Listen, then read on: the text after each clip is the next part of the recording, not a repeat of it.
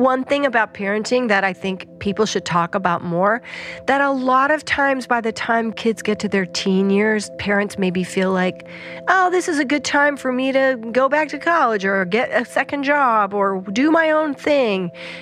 But I think it's really important to know in those years, your kids need you more than ever. And you just have to be careful to not think you're done you know, even if they're taking all of it out on you and you're like, oh my gosh, I really want to run away, but I have to stay here because I actually have to protect you. That's Maggie Baird. And this is the Rich Roll Podcast.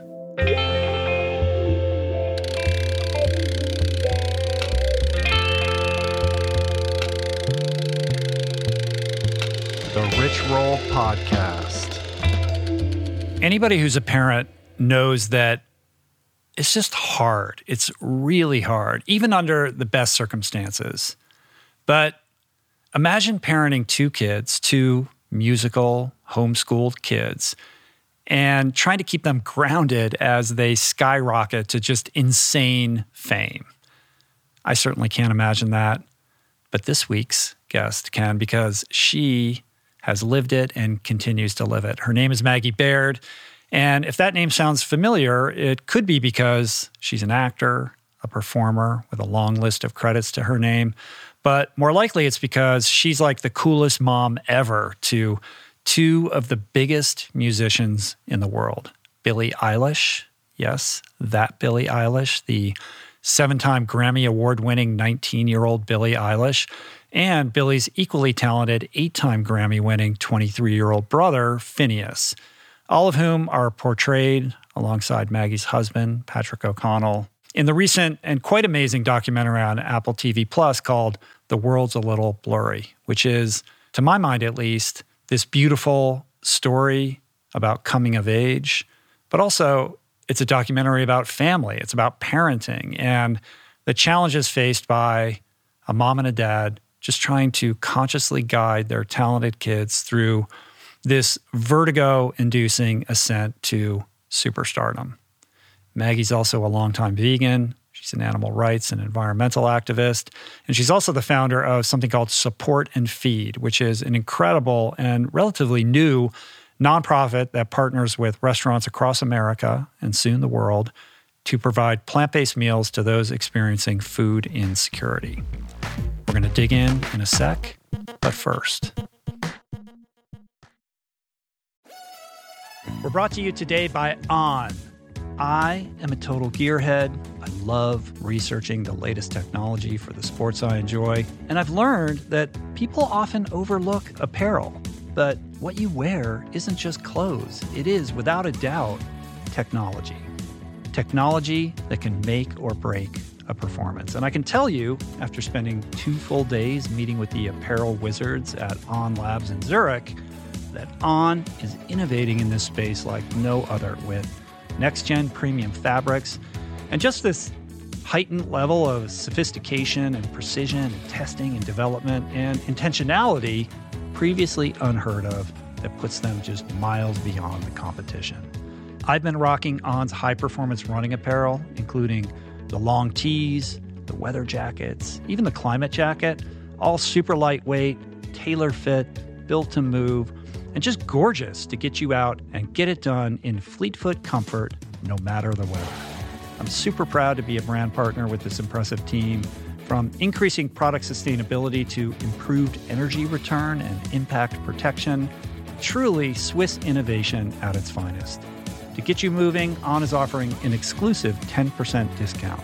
To redeem, head over to on.com slash richroll and use code RICHROLL10 at checkout. We're brought to you today by Birch. If you're serious about optimizing your sleep, listen up.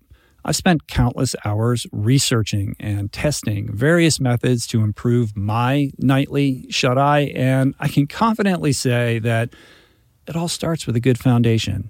And if your bed is old, if it's uncomfortable, lumpy, then your sleep inevitably is going to be impacted. So it's important to invest in a quality mattress, one that's insanely comfortable, that's organic, sustainably made, and that, my friends, is a Birch mattress. Fair trade and Rainforest Alliance certified with the finest quality organic natural materials like organic fair trade cotton. Birch mattresses are made with none of the toxic chemicals and off gassing produced by most major brands. Kind of important not to be breathing that for a third of your life, I'd say. Plus, it's super luxurious. I've been sleeping on birch for about five years, and I'd say it's the perfect ratio of soft to supportive, and the craftsmanship is just next level. I've got one in every room of my house. I love it. Pretty sure you will too. And right now, Birch is giving 20% off all mattresses and two free EcoRest pillows at birchliving.com slash richroll. That's 20% off and two free EcoRest pillows. Sleep better with Birch. We're brought to you today by Recovery.com. I've been in recovery for a long time. It's not hyperbolic to say that I owe everything good in my life to sobriety. And it all began with treatment and experience that I had that quite literally saved my life. And in the many years since, I've in turn helped many suffering addicts and their loved ones find treatment. And with that, I know all too well just how confusing and how overwhelming and how challenging it can be to find the right place and the right level of care, especially because, unfortunately, not all treatment resources adhere to ethical practices. It's a real problem, a problem I'm now happy and proud to share has been solved by the people at recovery.com who created an online support portal designed to guide, to support, and empower you to find the ideal level of care tailored to your personal needs. They've partnered with the best global behavioral health providers to cover the full spectrum of behavioral health disorders, including substance use disorders, depression, anxiety, eating disorders, gambling addictions, and more. Navigating their site is simple.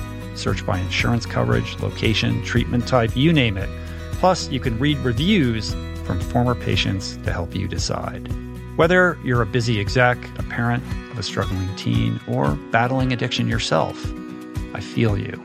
I empathize with you. I really do. And they have treatment options for you.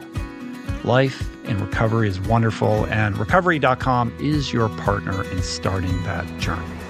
When you or a loved one need help, go to recovery.com and take the first step towards recovery.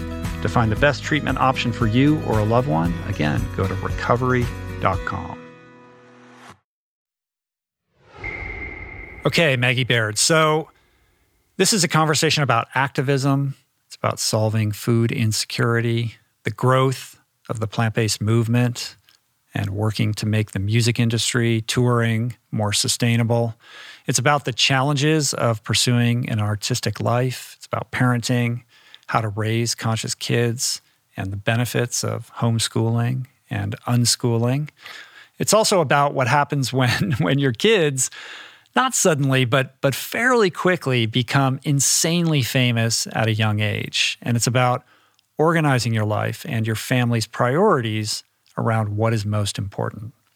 If you haven't caught it yet, please make a point of checking out the documentary about Maggie's family. It's called The World's a Little Blurry. You can find it on Apple TV Plus. I absolutely loved it. I've watched it a couple times and I love this conversation. So, tarry, no longer shall I. Please enjoy my conversation with the awesome Maggie Baird. So nice to meet you. So nice to meet you. Thank you for coming out here. Um, I'm actually surprised we haven't met previously uh, in the kind of extended vegan mafia universe that we that we sort of occupy. We've you know we've got lots of mutual friends in common. Um, I tried to get Toby Morse out today to join us. He wanted to, but he had band practice. he texted me a few times. So yeah, he sends his love, and also uh, John Lewis who oh, I know you're oh, close yeah. with. Well, you He's know, a good friend. A lot of these people, to be honest, I've only met this year mm-hmm. through the incredible Jeanette. And although I've been like a lifelong almost vegetarian and then and vegan, I just wasn't that well versed in the larger community. Uh-huh. The of, ecosystem yeah. of Los Angeles yeah. veganism. Yeah. yeah. I was busy, you know, doing other things, kind of some in sad ways, kind of being a solo person in that. So mm-hmm. it's been really fun for me to yeah. connect with that world. It's a tight knit, small community. Yeah. I but uh, very mutually supportive. Yeah. I, I wish I had found it sooner. You know, I really didn't. Um, John just premiered the new movie. They're trying to kill us at Tribeca. I You've know. seen it, yeah. I you're seen you're it. involved in some capacity. I don't know. Billie know. is an honorary Right. executive producer. Yeah, I didn't know if think that I'm was on public a yet. producer thing. Mhm. I think it is. Yeah. Is it? Cool. Yeah. It, it came out with the Tribeca thing. yeah, it's going to be great when Yeah, people see so it. I can't wait for people to see it. It's so important. It's just, Yeah. it's very eye opening. It deals with the issue of food poverty and the inequalities with respect to how we're feeding the population, food deserts, and how that disproportionately impacts people's health in lower economic strata, especially in urban areas, which dovetails pretty nicely with support and feed and everything that you're doing right now. Yeah, it's kind of right up our alley. John came out and he did film a little bit of what we were doing. I think that's in the movie. Hmm. Um, yeah, it's a, it's right in line with what we're trying to do. Right. So explain to people what it is. So, support and feed started at the beginning of the COVID crisis, really as a response to the COVID crisis. You know, let we realized that I, I was on tour with Billie. A lot of what I do with mm-hmm. Billie, well, I do a lot of things, but a lot of the things I do are centered around helping her. Everything she does be sustainable and green, socially conscious, and everything else. So we were, we were on tour. We had a very green tour. You know, we mm-hmm. had a company called Reverb with us. We had all vegan catering for everyone. The most amazing catering, by the way. And, you know, we had our venue, everything set up, recycling centers for water filling. COVID happened, we came home. It was a bummer on every level. And then we just started talking like, wow, this is going to be so mm. bad for so many people. So many people are going to need food. So many people will be out of work. And oh, the plant based restaurants, oh, that we s mm-hmm. depend on so much, that we love so much because they help people learn about plant based food. They're so important. They're so small usually. So we we like ordered a bunch of food from Sage actually, Yeah. and The Sage and Echo Park. the? Sage in Yeah, Echo yeah. Park, yeah. Uh-huh. and we had it delivered to the Midnight Mission. We're like, oh, that we could do that, you know. And then I was like, that's a good idea, but that's not that's not really going to do it, you know. So overnight, I kind of I had this moment in my mind of like. Oh, this could be a big thing. This this could really do something. You know that feeling when you're like about to step into what you know is going to be a major Mm-hmm. Yeah. project. You're like, do I really want to do that? yeah. Um, Better get your growth mindset on. Exactly. Yeah. Exactly. You're like, I could just walk right by that idea, you know? Mm-hmm. But the next morning, I made a few calls. Those calls connected to me a few more people, including the amazing Jeanette and Rose and um, Nick, all these incredible people who just jumped right in. Um, Justin, even at Billie's label. And within a week, we launched a. We, we had not only launched a website, we were delivering meals. The premise being we would buy plant based meals from restaurants, so super high quality, delicious, nourishing, take them to people experiencing food insecurity through community organizations, helping people meet their need for food that's healthy, also supporting the local community Right. and economy, and exposing people to plant based food, helping the climate because we know how important it is. That was the idea. And that's what we did. Right. And it was pretty amazing. We had a 100% volunteer operation and still do actually until next month when we finally are going to have some paid employees. Um, and and as we did that, now to align more with what John is talking about is, you know, once we stepped into the world of food insecurity, and I'm going to admit I was very naive about it. I just didn't I just didn't know enough. You know, you step into that world, you realize where your mission can be most effective. In the beginning, we were also feeding frontline workers, which was mm-hmm. great because they really needed the help and they really needed the vegan food, you know? They were getting inundated with pizzas, et cetera. And when our food would show up, they would be so overjoyed. Oh, that's great to hear. Yeah. oh- Surprising because you'd think like, oh, these guys need meat. Oh, well, You that's know, what people would say to us. Like, on that. Yeah, no, it, they were so, especially the hospital workers, you know. Mm-hmm. And I would get messages from other people like, "Oh, I heard that the best day is when the support and feed meals come," you know. But we did realize that the biggest mission we could address was food insecurities and food apartheids, Mm-hmm. places where people had lack of access to healthy food. And, you know, there's so much hunger, there's so much food insecurity. So, where could we make the biggest impact, help people the most, help the planet the most, help everything associated with plant-based eating. So we really focus on community orgs that serve communities that have lack of access to healthy food. Then those those organizations started asking for more information for their community. The people were loving the food. Many people had never had plant-based food. Some of them Sure. Frankly didn't want it in the beginning. Uh, so that was part of the mission of like giving them the best food, like the highest quality, delicious food. And they got turned on to it. The lines started getting longer on the days our meals came. And they started asking for, for information just about the health benefits, the, you know, how to make it at home, et cetera. So we really started addressing that. And, and now we've really pivoted to, not really pivoted, but like transitioned as we move forward out of COVID crisis to really climate crisis and food mm-hmm. justice is really our mission. Mm. So on that arc of learning about food injustice and food apartheid, et cetera, what was the you know what what did you learn that you didn't know going into it? You know, I had a vague knowledge, but it's a really deep subject. And, you know, it was an incredible year, as we know, the whole George Floyd horrific, mm-hmm. you know, the, the summer, the all the protests, you know, it was a learning time. And I was immersing myself in that as well and and learning about the systemic racism in the food system. I mean, I knew a little bit, but to really have at the same time that we were doing support and feed to really be learning about redlining and the the lack of even grocery stores in communities and why that exists and mm-hmm. why the fact that there was a grocery store and then it closed and there now can't be a grocery store for 15 to 20 years.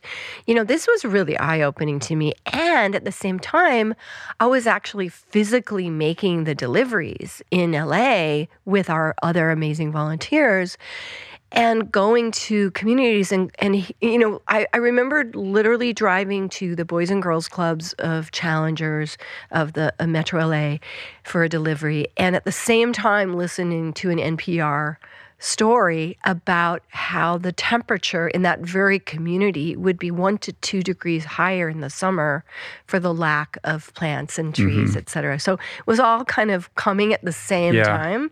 And I- I've always been really obsessed with, you know, climate change. I mean, for 35, 35 years ago, I was, I was wearing a shirt that said, stop eating McDonald's, the Amazon rainforest, you know, you know, I, I had stats, 35, you know, this isn't like yeah, this new. is you're not Johnny come lately to this. This is bred into you from the get go. Yeah, and also I, I think it's it's it's crazy. Like there's a, a certain idea now that it's like new information. It's like this is not new. Bono was shouting about this 35 years ago. You know, we knew we knew what we were headed for. People just didn't want to make a change. The government mm. didn't want to make a change. The you know, we we all know about the you know the suppression of information and the the heavy power that the lobbying industries of the meat and dairy industry have. But we've known this was coming. We have known, mm. and it's really criminal that we've gotten this far. But all that was kind of happening at the same time. It was almost like it was being fed to me, and, and then at the same time, this crazy thing happened. I was like trying to find a book to listen to to go to sleep, and I happened to have on my like Audible list of books I had gotten on tour, The Tipping Point, you know? Mm-hmm. And I was like, oh, that'll probably put me to sleep. But no, it didn't put me to sleep at all. I was like wide awake going, oh my gosh, this is where we are, you know? Mm-hmm. And these are the things we could do to help help this tip, you know? There's so many things right now happening. So it was all very concurrent for me. Yeah. Well, what's powerful about that is just taking that step. I mean, for many of us, if not most of us, the problem just seems overwhelming if you acknowledge it and it feels like we're powerless to actually do anything. So we just continue to live our lives. But here in the midst of the COVID year, you have this idea, you executed on it with just, hey, let's go to this restaurant and get some food to these people. And it's, scaled up now into this real thing where you've I mean this is happening in like we have like four cities right now that are doing this. We have four cities, and we're going to be on tour next year on Billie's tour, she has an eco village with Reverb. We'll Oh, be part of the eco village. We'll be meeting people, getting in all the cities. We'll be able to do deliveries. So we're scaling up. We have in our five year plan to be a presence in all 50 Mm-hmm. states, at least doing some activations. Because a lot of what we're doing is we're feeding people, but food is part of the step of what we're doing, right? People really need the food. But if we can empower people to know, oh, plant based food is good and plant-based food is healthier for me and the planet i'm going to ask for plant-based food i'm i'm a lot of organizations feed people they need to be including plant-based food Sure. as part of their strategy Sure. if if if all the organizations that feed people could could switch to having at least 50% plant-based meal that could make a major impact on people's health and the climate so part of what we're doing is just trying to be a part of that culture of change of like eye opening like oh this is a thing i want this i deserve this you know Yeah. That conversation would have been sheer lunacy even 10 years ago. You know, it's crazy how much things have changed. I'm thinking of, uh, you know, not just what you're doing, but John's movie that's on the precipice of coming out. I know Jaden Smith has his I Love You truck. He goes down to Skid Row and delivers free plant based meals to people there. Like, i literally talked to yeah. Jaden yesterday Oh, you did? yeah He's the best. he is the best i just that kid is incredible. I love him. Yeah, and we were just talking about all the ways you know we could help him. He could help us. Yeah. We could, you know, he, what he's doing is amazing, and he has that attitude of like he just sees a problem and he's like, "How do I fix this? How do I do it? What do I throw at this?" You know, that guy has no problem getting into action. It's No. unbelievable what he's capable of manifesting. He like is. he's doing so many things. It's Yeah. amazing. Yeah, he's really and the really water special. thing too, which is a big deal when you're on tour and all the plastic bottles and all of that, all the waste. It's crazy, right? Well, that's how it started for me. Like the first tours, you know, you know, when you're touring in the beginning, I mean, you literally are in a, a van. You know, Mm-hmm. you're in a white Sprinter van. Well, at first you're just in a car and you're just hauling it, you know, to San Diego. But then you're in a white Sprinter van, you know, and you get to a venue, and it's just it was quite shocking to me, you know, to go from my my little life, you know, where I've been using cloth grocery bags for you know 35 Uh-huh. years and you know reusable bottles. You know it's been such a part of my life. And then to go out and be like what is what is with this? You know? What is the plastic water bottles? Where is the recycling? Where is the this? You know? And and in the beginning you know, I kind of encountered an attitude of like, that's how it's done. You know, that's how it's done. That's how it's been done. Nothing you can do about it. You know, I was like, I don't think that's true. like, I think we could do Yeah. something about this. But yeah, it's it's a real. I mean. It's it's a major switch right now in the touring industry, and Reverb, which is an incredible company, is a lot of that. Um, I got, you know, I just started asking a lot of questions and I'd, I'd ask this and then somebody'd say, oh, you need to talk to so and so. And, you know, actually Chris Martin called me one day and I was like, Uh-huh. I was walking around like, Chris Martin's on my phone. you know, I was so excited. that is exciting. But he was calling me to recommend Hmm. because I'd said, who can connect me with somebody? And he connected me with Reverb. So and- that's an organization that creates sustainable solutions for touring. Yeah, mm-hmm. sustainable. And they have the Music Climate Revolution starting this year. All these artists, including Billie Finneas, have signed on to have carbon positive tours, you know, with all the various things you have to put in place to do Yeah. that. But that's their whole mission is greening greening touring and and advising like to help advise us on you know honestly like what kind of vinyl what you know can we use 100% recycled vinyl? Can we use this? Can we use that? You know the, the trick is there's never a perfect answer and you have to be yeah you have to kind of weigh stuff. And we don't live in a society right now that's great with that you No. know and Everything's binary. yeah, and people are super judgmental. Like it's like, oh, you did this and you didn't do that. It's like there's subtleties in this, and you're trying to make change, and it doesn't all happen over, overnight, and it doesn't happen 100%. And I think it's really important that we we look at we look at what is happening in a in a positive way, and I don't, I'm trying to say, like, there's this, there's some reluctance on some people to take any steps for fear that they will be cut down for not being Sure. 100% perfect. If you just adhere to the status quo, nobody says boo. The minute you try to change something for the better, you get criticized for not doing enough or doing it wrongly. And that's not a very encouraging environment exactly. for people exactly. who might be interested in participating in that positive change. Exactly. It's like, oh, you're a hypocrite because you did this. It's like, you know, these other people are literally doing nothing. Yeah. We're really, know. really trying. So Yeah. just to say that, but Reverb helps us make those decisions, you know, because it's always a decision. Like, should we make the tour bus biodiesel? Here's the pros and cons.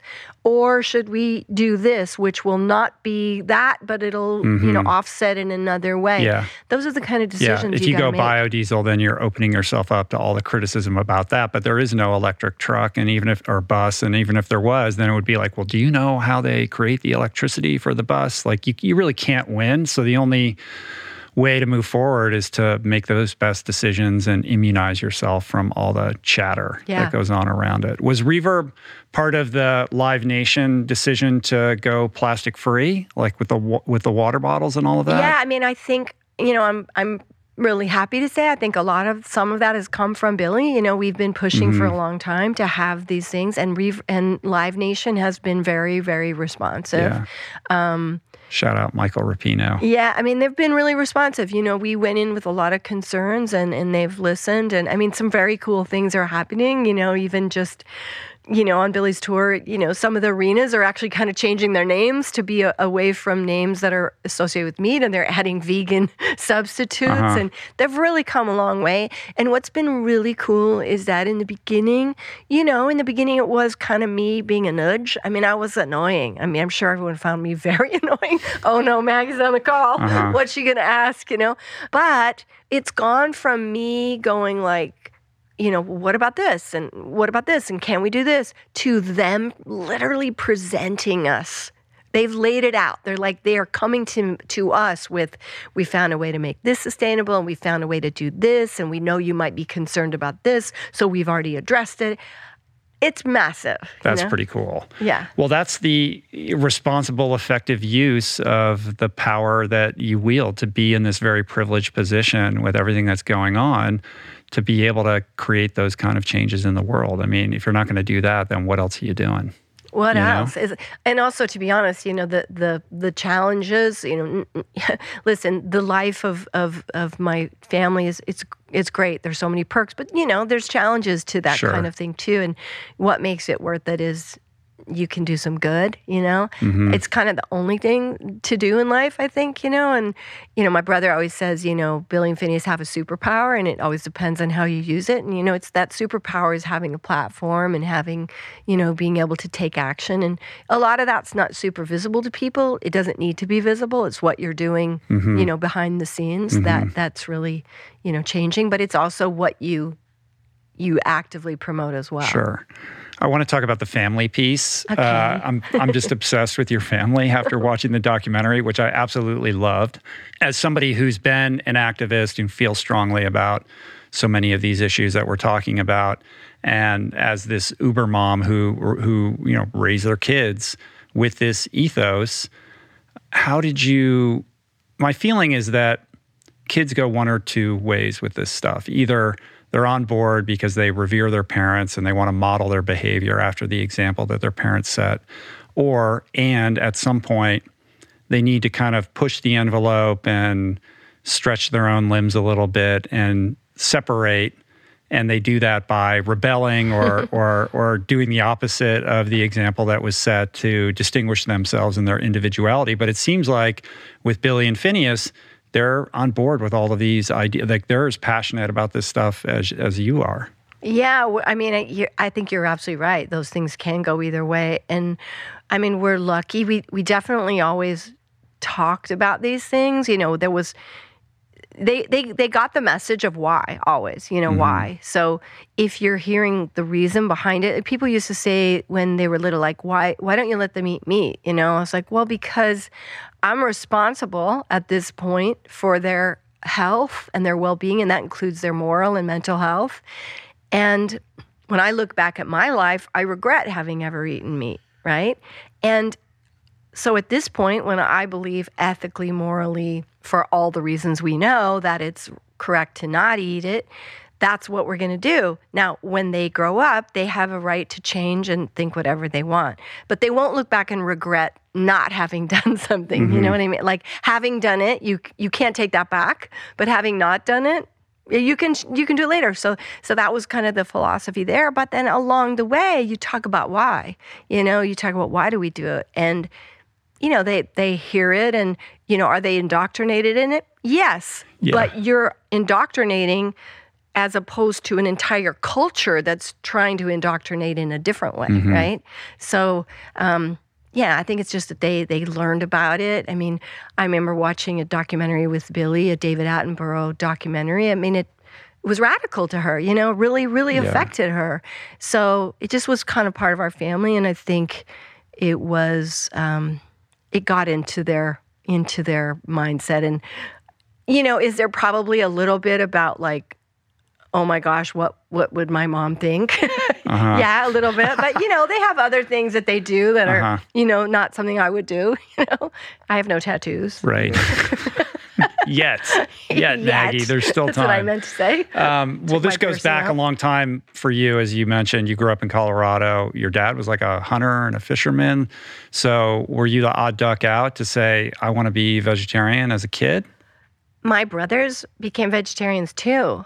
My father wow. Fish. We always went fishing. His indoctrination didn't didn't, didn't work, work, the same yeah. way. my dad was awesome, by the way, and he loved the outdoors. He'd been an asthmatic kid on the East Coast, got sent out to the West to go to boarding school because he would literally die in the East. And he discovered the outdoors and he loved it. He loved fishing. He went hunting every year. It was, and I grew up in Western Colorado. That was a big part of the culture. I loved going fishing with my dad because, you know, it meant sitting in a boat outside mm-hmm. all day. He threw all the fish back, you know, eventually. Um, and he had three kids who didn't want to eat meat or fish. Isn't that funny? Yeah, like that is. not not one of us would ever eat a fish ever, and none of us would eat a deer. Um, we all eschewed. I don't think any of us ever ate steak. Like those things. I don't know something in our DNA. The only, you know we were kind of made to eat meat, but like the only thing we'd do is you know the most burnt kind mm-hmm. of unrecognizable. I remember the only time I was ever kind of punished. I sat at a table for many, many hours. I have a very, very clear memory of sitting at a table because I would not eat a bite of venison. Um, so I don't know why we all my brothers so are not vegan, but they're they still st- vegetarians. They still are to this day. They're still wow. vegetarian. They've never eaten meat uh-huh. ever since Some weird their teenage rogue, years, like yeah. a DNA fragment or something that happened along the way. Yeah, I've met other I've met other people like that uh-huh. who, for no kind of obvious reason, from early on, were like, "I'm not eating that," and you know, at the time, it was really 100% the animal component. Mm-hmm. You know, it was, I'm not going to eat an animal. And then, of course, later it became about the environment. And then, very sadly, my mother died of a heart attack at 57 suddenly. And my mother had been in a family where heart disease was very prevalent. My brothers and I all have genetically extremely high cholesterol. So you know, the health component sure. definitely came in at that point, you know. Yeah, I like, think there is something about growing up in proximity to animals, though. So many vegan activists grew up on farms, and perhaps something about your dad going out and hunting and being around those large animals, or, you know, in a different way from the way you experience them when you just go to the grocery store or the restaurant. For sure. When you see Bambi's mom, you know, yeah. Dead. Well, it goes You're two like, ways. Either you become the hunter and the fisherman, and there is a beautiful appreciation for nature and a deeper Absolutely. connection to the food that you're eating. So, you know, I want to make sure I say that, but also that sensitivity to the fact that it is a sentient being that didn't exactly sign up for being eaten.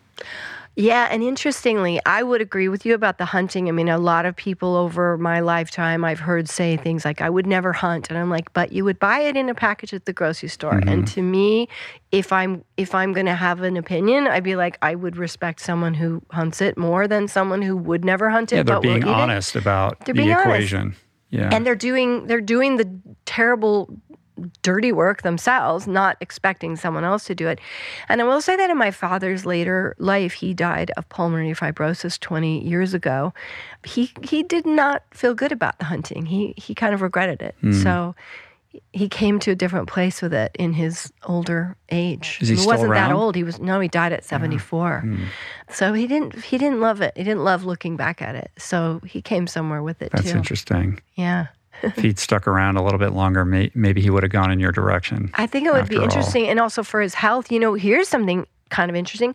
You know, I was a vegetarian for many years, well, since I was a teenager, but in a, and I, when I became a vegan, you know, it was all the reasons, you know, it was, I learned about the animal agriculture, the dairy and the eggs, and it just became unavoidable. It's like, you know, you can only deny it. You know, oh, it's cage free eggs. Oh, it's this. And then you go, oh, all of that's kind of nonsense, right? So I did it massively changed. Um, I had really been developing arthritis in my hands. That went away. Then my family, who was all vegetarian, Patrick, Finneas, and Billie, they came to it separately later. And each of them had a major health change from it. Each each different. My husband had had a lifelong problem choking on food. Um, and it was like quite serious. He'd had to have several medical procedures, and it was like a daily occurrence. So did Finneas. And when he gave up dairy, it went away It's crazy. basically overnight. Yeah. Turned out is a condition called eosinophilic esophagitis. And at the time they didn't know what it was, but subsequently they have discovered it. It's a it's an allergy in your esophagus, primarily to dairy, eggs, fish. Wow. Also, yeah, isn't That's that crazy? wild. Yeah, that's wild. So crazy. He had all this medical stuff. And he first went to the doctor and he was like, he told the doctor, like, I cured it. And the doctor, of course, didn't believe him. Mm-hmm. And then, you know, eventually within the next year or two, they, they the science catches it. up. Wow, that's wild. Isn't it?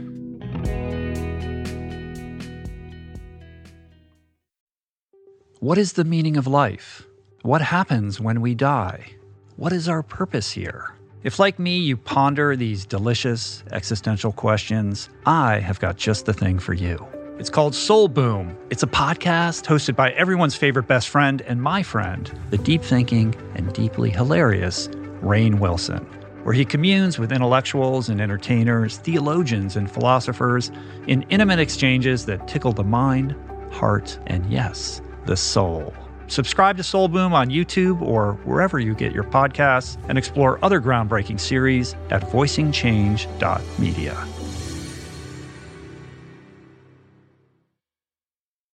You are listening to this podcast because you care about improving your health and your well being.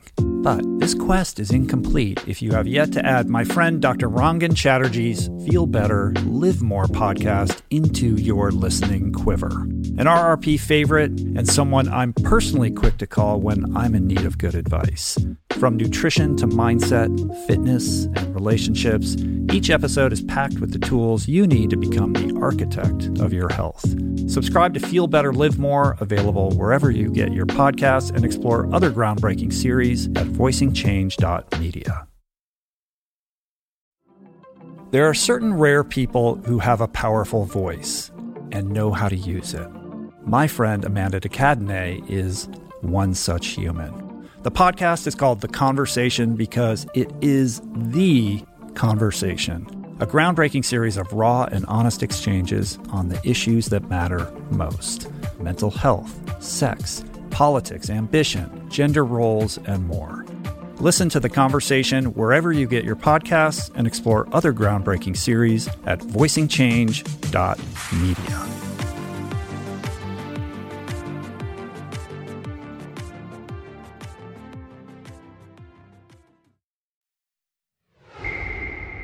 So, where does the performer emerge? How does that happen in Western Colorado? I don't know. I looked at the TV at age two and said, that's what I want to do. Apparently, that's what my parents always said. All I ever remember saying was, I want to be an actor. I don't know where I even got the idea. Um, I just, and I mean, I grew up in a small town. So, Yeah. yeah, I just always wanted to be an actor. And, uh, you know, Lily Tomlin was on Laugh-In. That looked like the greatest thing in the world. And I loved Cat Ballou with Jane Fonda. I just wanted to be an actor. I don't Yeah. know. Never, I never wavered either. Never. was there wavered. local theater in your town, or how were you able to ply Yeah. that trade at an early age, or not until college? Uh, high school, yeah, junior Mm-hmm. high, high school. You know, the minute there was a play, I remember doing like a drama contest in high school. You know how you do, which seems so stupid. Like you take your play to the state. I remember before going on, just like sobbing, and the director was like, "What's going on?" I was like, "Well, nobody else really cares about, it, but this is like my whole life." You know, like it was so serious. Uh-huh. so yeah, I did like all the high school plays. Then I went to college to study acting. Sure. And then you end up in New York at a pretty young age. Yes, I quit You make it on college. Broadway. Iceman Cometh. I did. Well, I was an understudy in The Iceman Cometh. Me and Stanley Tucci actually wow. were the understudies Uh-huh. in The Iceman Cometh. Yeah. Uh, yeah, I quit college, moved to New York, went to a Shakespeare company, then lived in New York City, worked in regional theater. That's what you do when you're a young Mm-hmm. actor in New York. You, you know, work at Cincinnati Playhouse in Florida and Seattle. And all. I met my husband working in Alaska. So Oh, wow. that was my early years. Yeah. It's interesting if you pull up your IMDb. I mean, you have a zillion credits. Yeah, if you spread them But, out over yeah. a large time, they look impressive. Like every TV show from Six Feet Under to LA Law and you know everything in between, West Wing, you were on Friends. Like it's crazy how many shows that you've been on. But I think it it it there is there is a sort of uh, myth dispelling that we could do. You know, the contrast between looking at all those credits and what the reality of that life is. I mean, you're very much a journeyman actor. You know, living from gig to gig in a situation where you have very little control over your destiny. Like there's so little control over the arc of your career. It's the worst. It's really the Yeah. worst. It's so it's it's a little different for actors now because there's ways to create content Mm-hmm. more easily. But yeah, I mean, you spread. You know, it does look impressive on um, IMDb, but you're like, well, that's like. You know, how many jobs in a year and how much did it actually pay and what was your role? And some of those were really nice roles. I was cut out of more movies than I've ever been seen in. You know, there's that. And yeah, that the working class actor is a real it's it's much more of a thing than people know. I think you know LA is full of working class actors, people who manage to make a living, not a great mm-hmm. living. Maybe they supplement that living by teaching or or working another job, but you know they manage to kind of keep their foot in the door, and and that's what I was. That's what Patrick was, and you know you're you're always one call away from. You know, I remember saying to my That's dad, the crazy thing. It's like pulling the slot machine because it's that, you know, oh, here comes pilot season. Oh, if this horrible. one goes, like everything changes. Oh, and I it did- keeps you in. I did I did two or three network deals. Network is when you're like you've auditioned, you've auditioned, you've had callbacks, and then they're like they literally write out your deal. yeah. So you know what you're going to make if you get the job, but you have one more step, which is going to network. And I never even went to network because the two times that are coming to mind, both of those fell apart right before the audition because oh so and so wants mm-hmm. somebody to get it and they don't want you in the room because you might you know it was like craziness crazy and those are like you're this close to like a major change of your life Yeah. It's and it's very weird. impossible to not like forecast into the future what that life is going to look like. I have a, in my past life, I was an entertainment lawyer. So I've negotiated Oh. pilot deals before. And it is crazy. Like it's literally, okay, this is what your life is going to look like for the next seven years, what you're going to get paid every year. It has to be fully negotiated and signed before the network even has decided whether the show is going to be a thing. It's true. So that plays into that fantasy that more often than not is dispelled because those shows end up in the graveyard. The show ends up in the graveyard. Yeah. You don't get it. You, you know, something happens. Yeah, it's it's a very weird world, and it's also very not. Listen, there's amazing people who do incredibly well. I don't want to put, you know, take that away. But there's also incredible talent out there that just never gets a break, never mm-hmm. gets the, you know, never gets a chance. The things fall apart, the show closes, you know, all those things happen. And it's not like a merit based career. all. You know, it's Yeah, not not like if you do this, this, and this, this will happen. No, not not at all. It's really, you know, when my dad was alive, we were talking about the um, the psychology experiment where the pigeon pecks at the door, Uh-huh. and the pigeon pecks at the door, and every time the pigeon pecks, the door opens. There's food, right? So the if, but then if they take the food away, the pigeon stops pecking, unless the pecking is random. Like the pigeon pecks, sometimes the door opens, the pigeon pecks, sometimes it doesn't. If it's random and then you take the food away, the pigeon will just keep pecking Forever. forever. Yeah.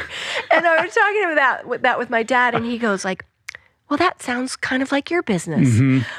I was like, "Oh my god, it does! We just keep pecking, Yeah. thinking the door is going to open." gotta keep gotta keep that health insurance going. you well, know? that's really that's literally been my life for you know 23 years Mm-hmm. since I had children, especially. Just can I get my health insurance? Can I get my health insurance? And people in the industry are nice. Like sometimes they know like you desperately need your health insurance. In fact, my role on Friends, which the episode is about Joey needing his health insurance.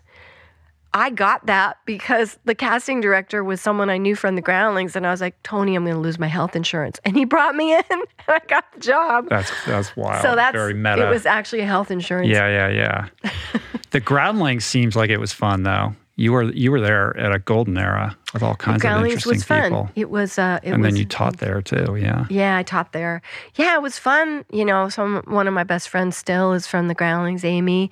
Um, yeah, it was a fun. You know, I, I came out to LA from a play. I'd been touring in a play, and my mother had recently died, and I I was very sad. And I came out and I saw a show with the Groundlings that another friend of mine was in. I was like, oh, that looks like so much fun. Uh-huh. Wow, I didn't honestly didn't even know that existed. Like I'd always wanted to be like Lily Tomlin on SNL, all that, but I had been in the kind of more serious acting world, you know, the more traditional acting world. So uh, when I saw that, I was like, oh, that's for me. I want to go do that. So I started taking classes to the Groundlings, and the thing about that was you just laugh so hard all the time, you know, and teaching the same. I really miss teaching it's not easy for me to do that now, but I miss teaching because it's just laughing for three hours, Right. you know, teaching improv. You taught Melissa McCarthy. Well, not that she needed to learn anything. So let's just say she was in in my class. In I, I had her in class for one. That's cool, though. I was her basic teacher, her first teacher at the Groundlings. Yeah, Uh-huh. but that whole class of Melissa's was great. Everybody in that class was great. Mm. I think Tate Taylor went on to be a you know successful director. I mean, I could name. I don't want to name people because I will miss somebody, and they were all great. Her whole class was great. So fundamentally, I think of you as a teacher in general. Like that, that's your lane. I think that's where you excel because that shows up throughout your life in all these different ways. Like whether it's through some kind of odd job or the way that you raised your kids or the groundlings. Like when in doubt, like you find a way to be a teacher in some capacity. Like it feels like you're always pivoting back to that. Well, it's interesting because my father was a teacher mm. and he was a really beloved teacher. And yeah, I think I mean I think you're right. I actually love teaching, you know, and and I have kind of found a way to teach anything I know how to do, I will try to teach someone else because I want Yeah. them to share in the fun. I mean, I've taught cake decorating and aerial circus and songwriting and ukulele and, you know, life skills and liter drama, you know, kind of anything I know how to do. I've taught a lot of improv, obviously, but yeah, I do I do like teaching. It's true. Right. And sometimes just for survival, like I'll barter you this so I could get this. I'll teach this class so that my kid can get in when you're just trying to scrape by. That's totally Yeah. my, my husband and I did a lot of bartering. Um, so I would teach. Um, I I started assistant teaching aerial circus so that my kids and I could do it, and then I started teaching it. You know, and I we did a lot of bartering. My husband like used to do handyman work at the little gym so that Billie could have gymnastics Uh-huh. classes. Uh, yeah, worked. It worked out. Bartering So is a sweet. good system. It's very sweet. Yeah, I fell in love with your husband watching the documentary. I mean, he is like the unsung hero of the movie, always lurking in the background, taking care of the laundry or like in the things, kitchen paying shouting. bills or putting stuff away. Like, you know, not a lot. He's sort of just always there making sure that everything is a well oiled machine, you know? Yeah, picking up the dog poop Yeah, in the exactly. shouting. He makes noises. He always Ah. made. He always has made noises. He and Billie have a lot in common Mm. of like goofy, like strange noises and stuff. And he Yeah. he's always doing that in the background. And sometimes like a new person will come. Like when Finneas's girlfriend Claudia came into our lives.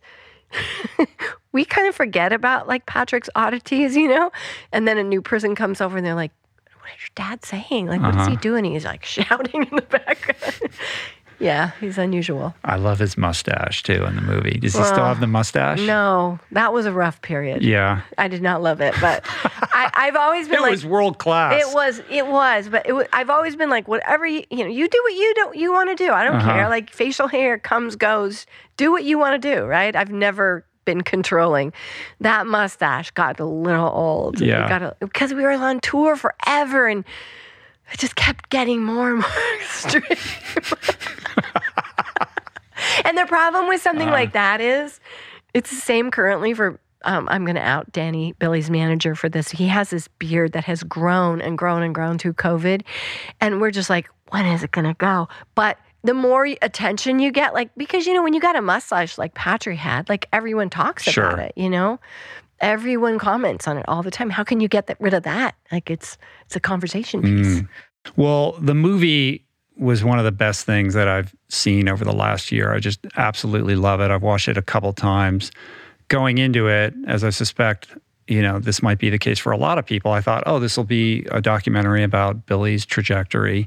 And it, of course, is that, but it's really this incredible like layered on top of this coming of age story is this incredible document of a family.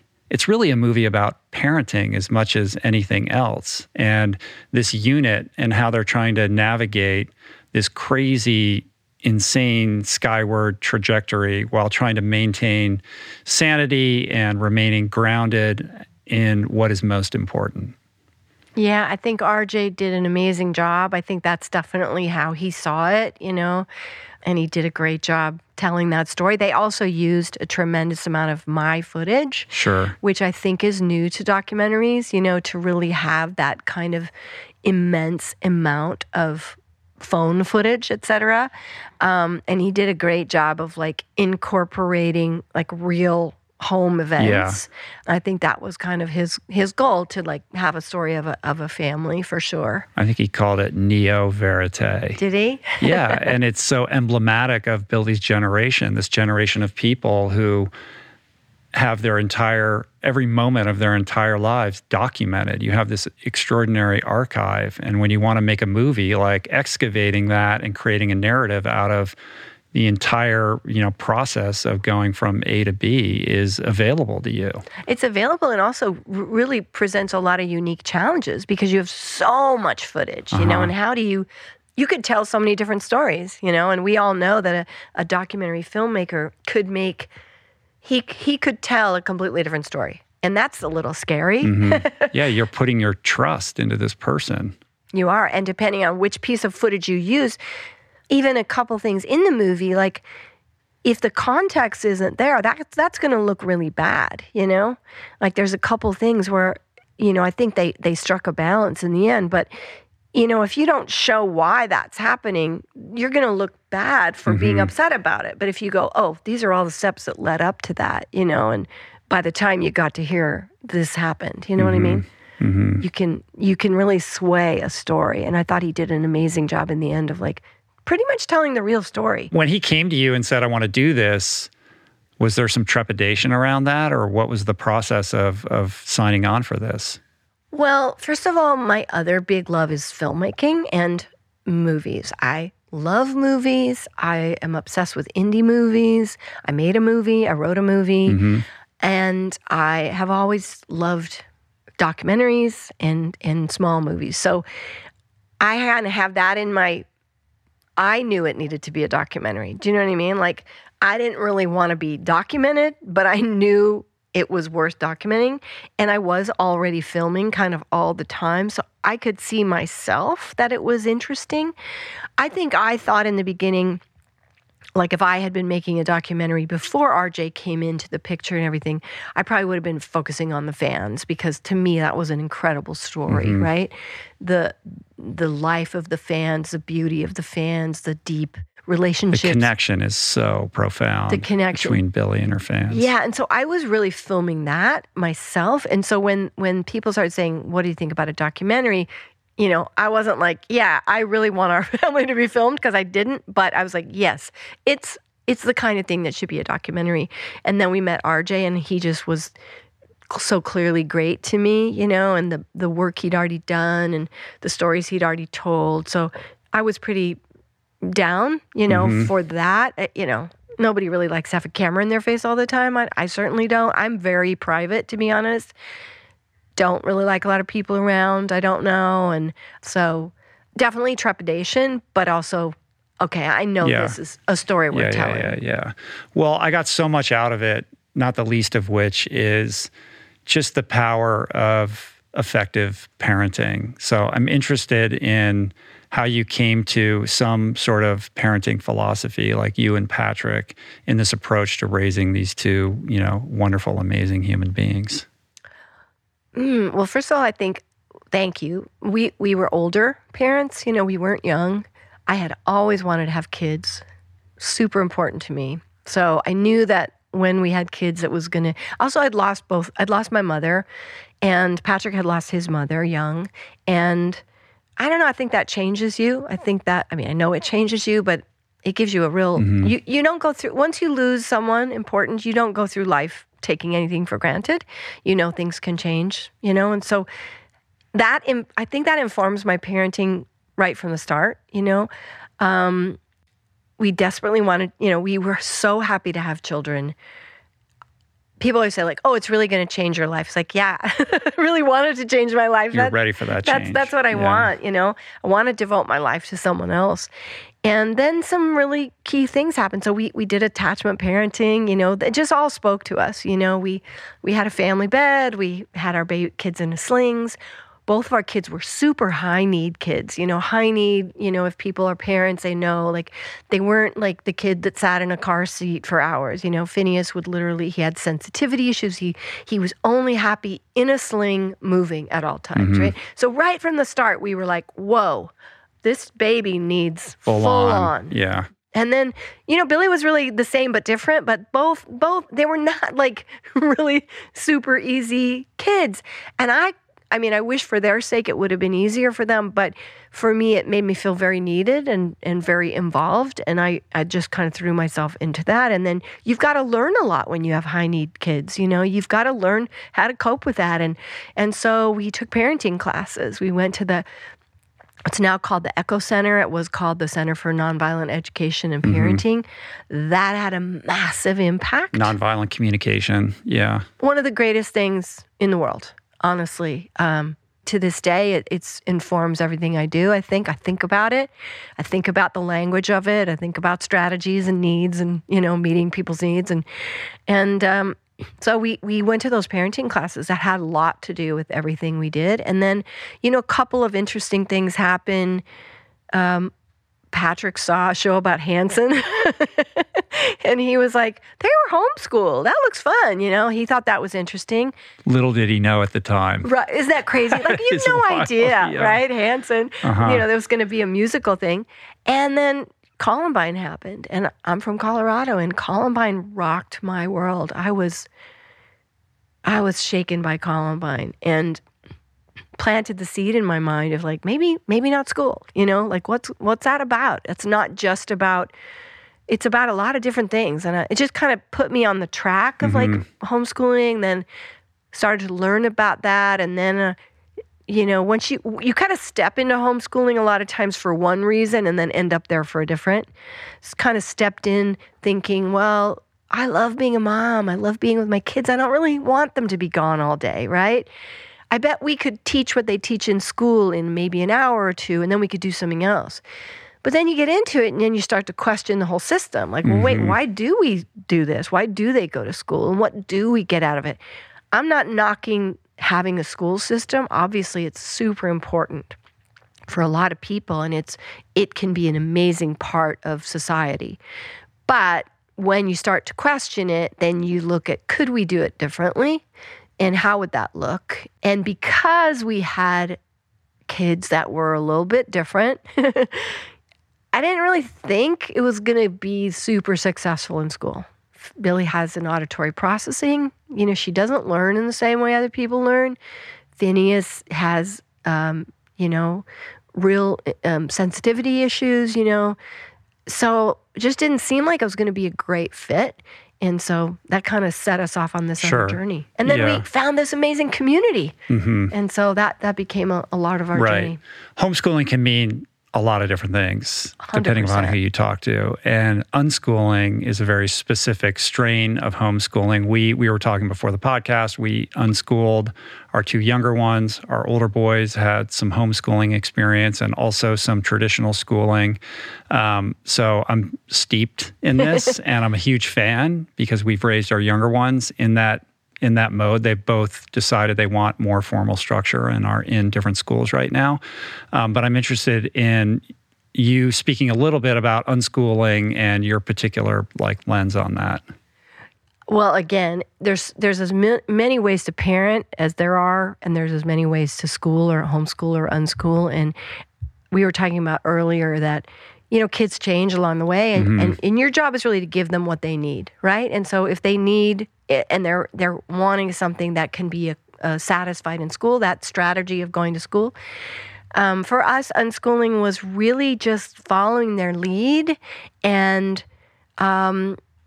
helping them find what they needed at different times. Now, sometimes they took classes, like group classes. Like we'd get a science teacher for a bunch of kids and they'd go to the park and they'd do cool stuff. Or they'd go to a, a group class where a parent who was a something physicists would teach something, you know. Sometimes it was that because they wanted that activity or there was really no other way to learn that thing they wanted to learn. Um, and sometimes it was like, Finneas, when he got into music, we just started going to the Grammy Museum all the time. They had these cool classes at the Grammy Museum. So for us, it wasn't like, you know, the, uh, the philosophy of unschooling in our family was like, you're learning all the time.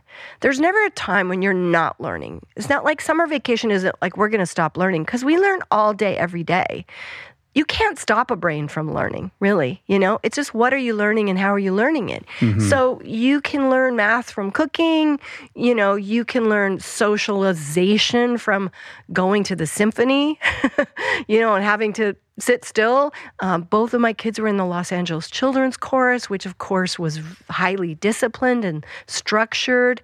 Um, they both took dance classes, they took sports classes, they played ultimate frisbee. They had tons of opportunity, uh, but it, it just was like a very flexible. What did they need? What did they want? What was missing from like like for example, I, I at one point I think with both kids we kind of was like, oh, you don't know geography. You know, like they said something Right. that was clear, like, oh, you don't know what hmm. that's a state, right? And so like That's okay, the thing that comes up because you think they know certain things and you realize because they're not in a traditional school that they like, oh, wait, you don't know the months of the year? Like you assume that, you know, and then you feel like a bad parent. You Yeah. know, and you have to ru- rush in and like Well, solve learn that, problem. Yeah. exactly. but here, you Yeah. know, so so that's exactly that. I was like, well, you know, this Wish co-op that that I teach drama and songwriting at, this wonderful teacher Rebecca, who's a mom, homeschooling mom, but Uh-huh. she's an amazing teacher. She teaches this super fun geography class. So in the unschooling world, like we were not so much about like you have to do this, but it was like, look, there's lots of reasons to take a class or learn something. One, primarily because you're interested in it, you need to know it, and also you don't want to look stupid at a party. So in geography, we got there that way. We're like, look, this is a basic thing that you don't want to go to a party someday and not know, right? Mm-hmm. So, hey, Rebecca teaches this really fun class you know, sign me up. They're like, yeah, I, I want to know. I want to take her fun class. So there's a lot of different ways to get there. And everybody always said to us, like, don't you think they're going to have gaps in their education? I was like, absolutely. But I have gaps in my education, and I graduated with a 4.0 and went to college, and I've got massive gaps in my education. There is no foolproof way to cover everything. So when you have a gap in your education, if it turns out you need to know that, then you learn that. Mm-hmm. You know, when mm-hmm. do you learn it? When you need to know it. When you realize, oh, I want to go into a career that involves this. Oh, you're going to need to know X, Y, and Z. Okay. Then you want to learn it, right? Yeah. Yeah. We wanted them to know how to leave a tip. You know, like there were certain things like you got to know how to learn Life leave a tip. skills. life Yeah. skills, like anything that's going to come up come up on a daily level.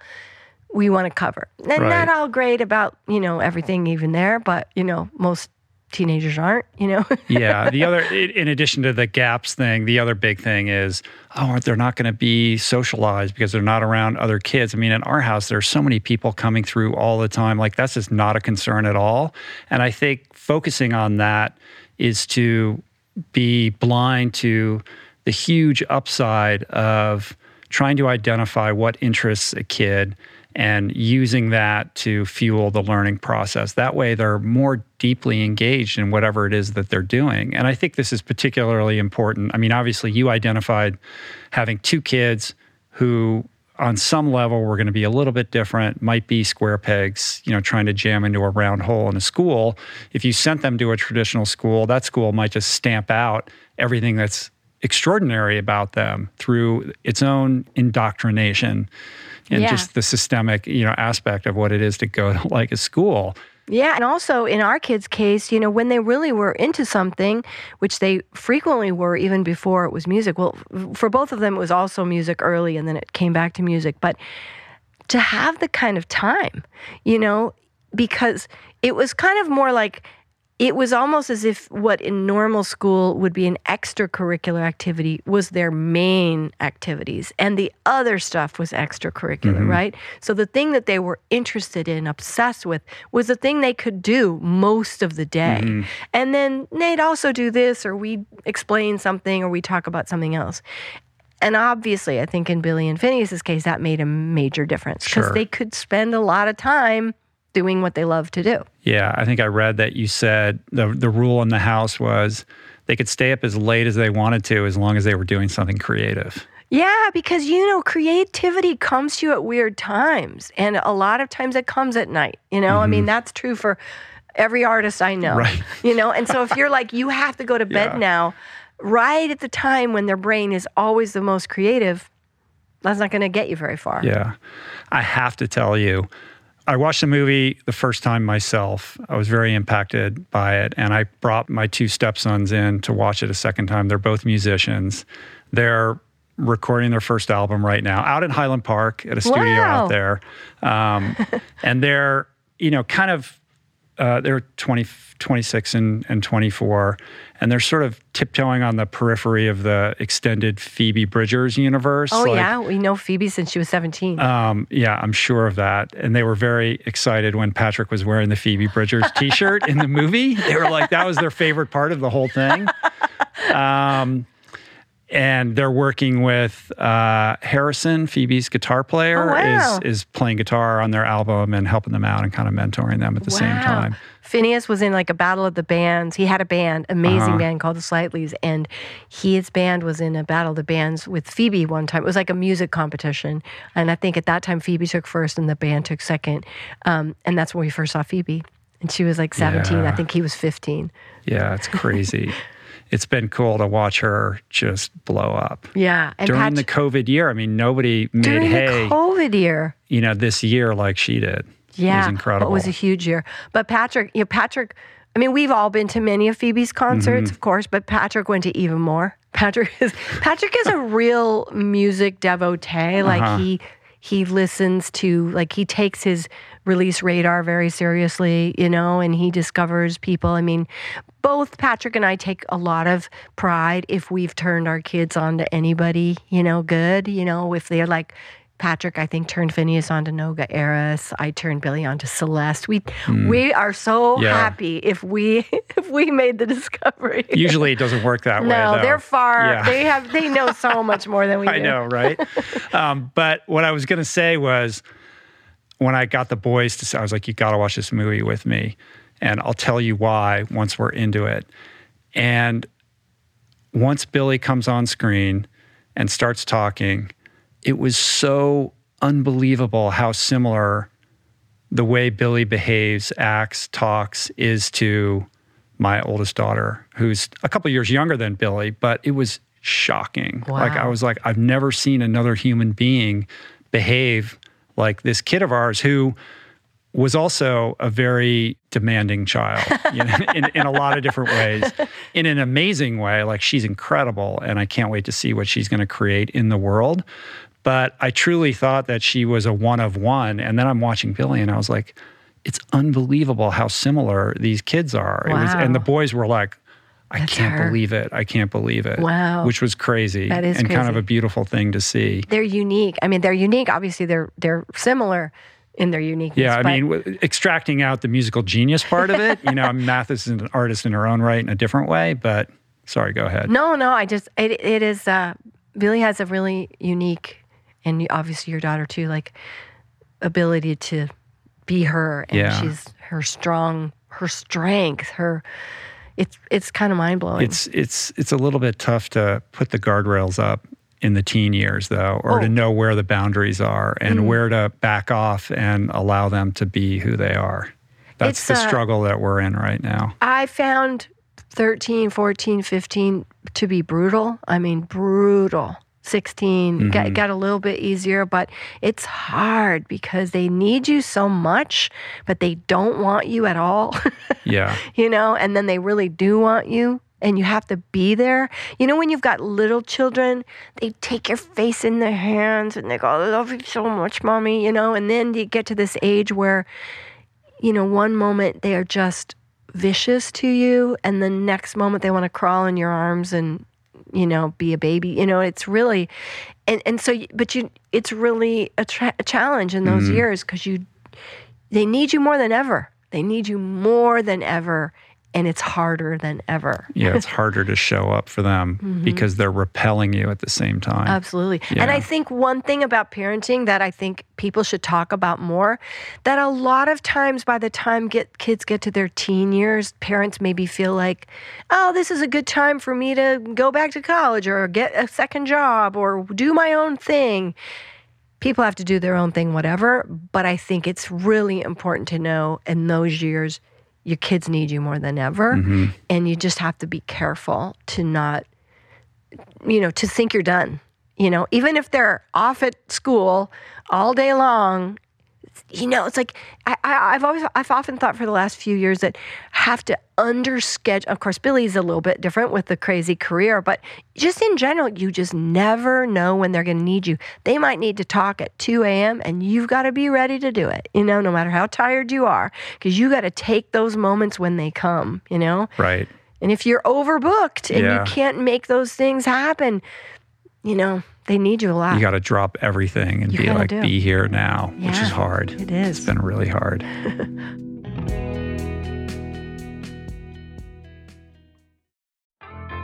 There is so much health information out there. It can feel overwhelming and leave even the most well intentioned confused about what's what and who to trust. Well, the first person that I call when I'm seeking clarity is my friend and nutrition expert Simon Hill, host of the fantastic podcast, The Proof.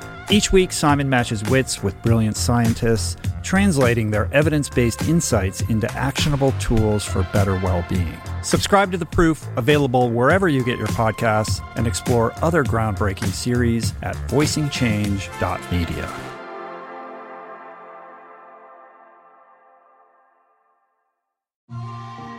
I'm super proud to announce my next venture, Voicing Change Media. This beautiful consortium of thinkers, storytellers, artists, and visionaries, all committed to fostering meaningful exchanges and sharing thought provoking content. Voicing Change Media will feature shows like The Proof with Simon Hill, Soul Boom with Rainn Wilson, Mentor Buffet with Alexi Pappas, Feel Better Live More with Dr. Rangan Chatterjee, and The Conversation with Amanda de Cadenet. You can explore this network and all its offerings at voicingchange.media.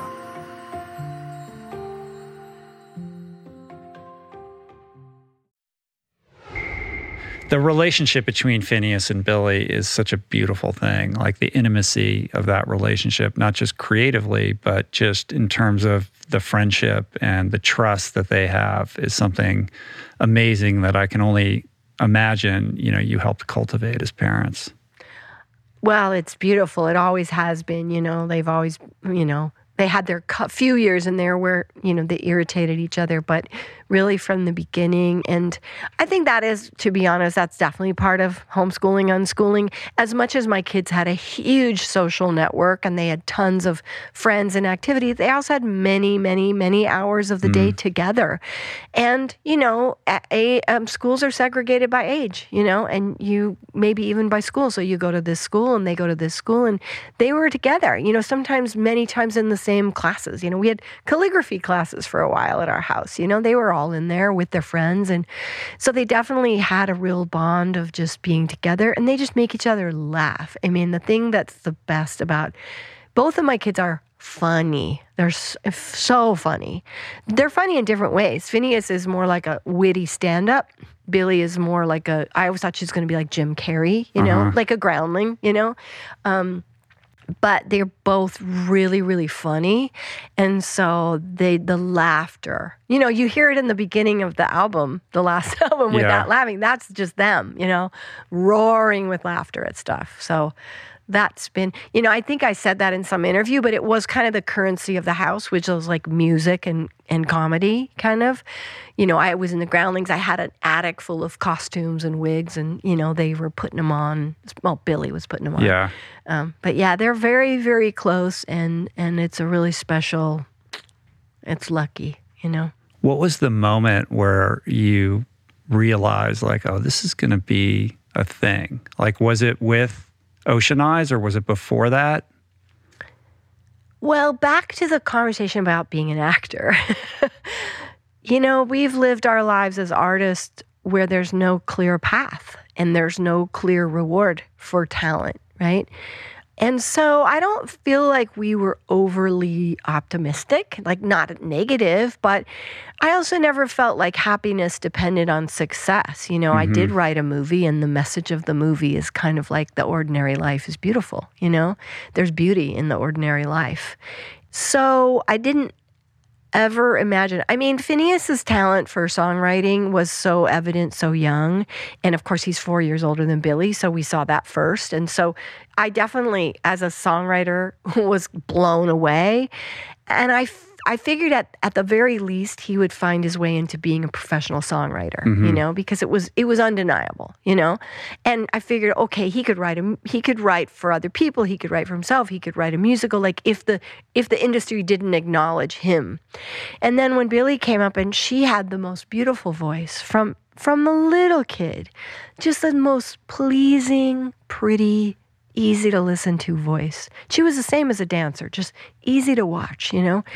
And, um, but I never, I never, I mean, you know, the kind of voices you see on TV are usually these, yeah. you know, big singer or whatever. Um, so no, I really didn't, I didn't ever kind of imagine this. And then when Ocean Eyes kind of took off. But I mean, you know, it's kind of always said like Ocean Eyes, like it was overnight. Well, overnight they got a thousand plays, right? Which was a big deal at the time. But it wasn't like it was on the radio right. or Didn't something. They, they wrote it for their dance class or something like that and yeah. then just uploaded it to SoundCloud. And exactly. overnight it got a thousand, but it was still a minute before it it, got, oh, yeah. it must have gotten picked up by some blogs or something like yeah, that. Yeah, by some like KCRW. Yeah, mm-hmm. they, Finneas had written it actually thinking his band would do it. And then he had Billie sing it. It was so pretty. And then the dance teacher said, We want to do a song to something you sing, Billie, because she'd, she'd lo- uploaded a couple of songs she'd written with to SoundCloud.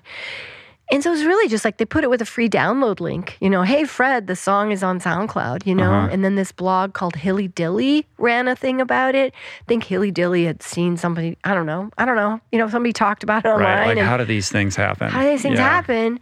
And, you know, and it had enough plays and it was just a unique enough time where there wasn't full saturation already.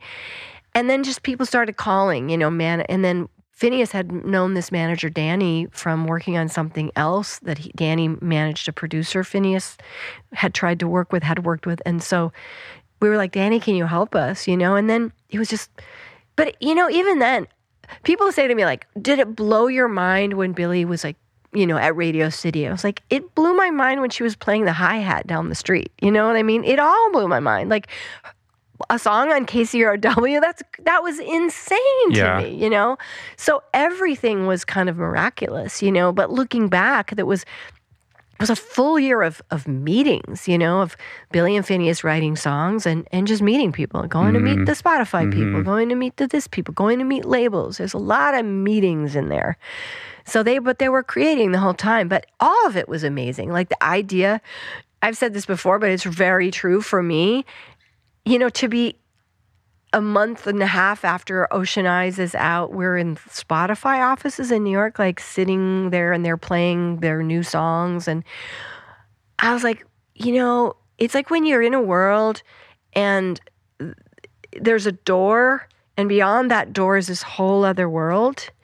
And suddenly we were beyond that door in this whole other world. And I hadn't even known there was a door. Mm. You know what I mean? Like, right. I didn't know how any of it worked. Once you're on the other side of that, everything happens really quickly. Yeah, it ha- and it's like, and I had to learn so much because she was 13 and then 14, and I had to learn all about them. How, how, does the music industry work, and what are all the names, and what what's a sync, and what's a split, and what's a. It's so complicated. It's I was an entertainment lawyer, and people would call me and say, "Can you do this music deal?" I was like, "No, I don't. I don't understand music at all. Like I understand film and television.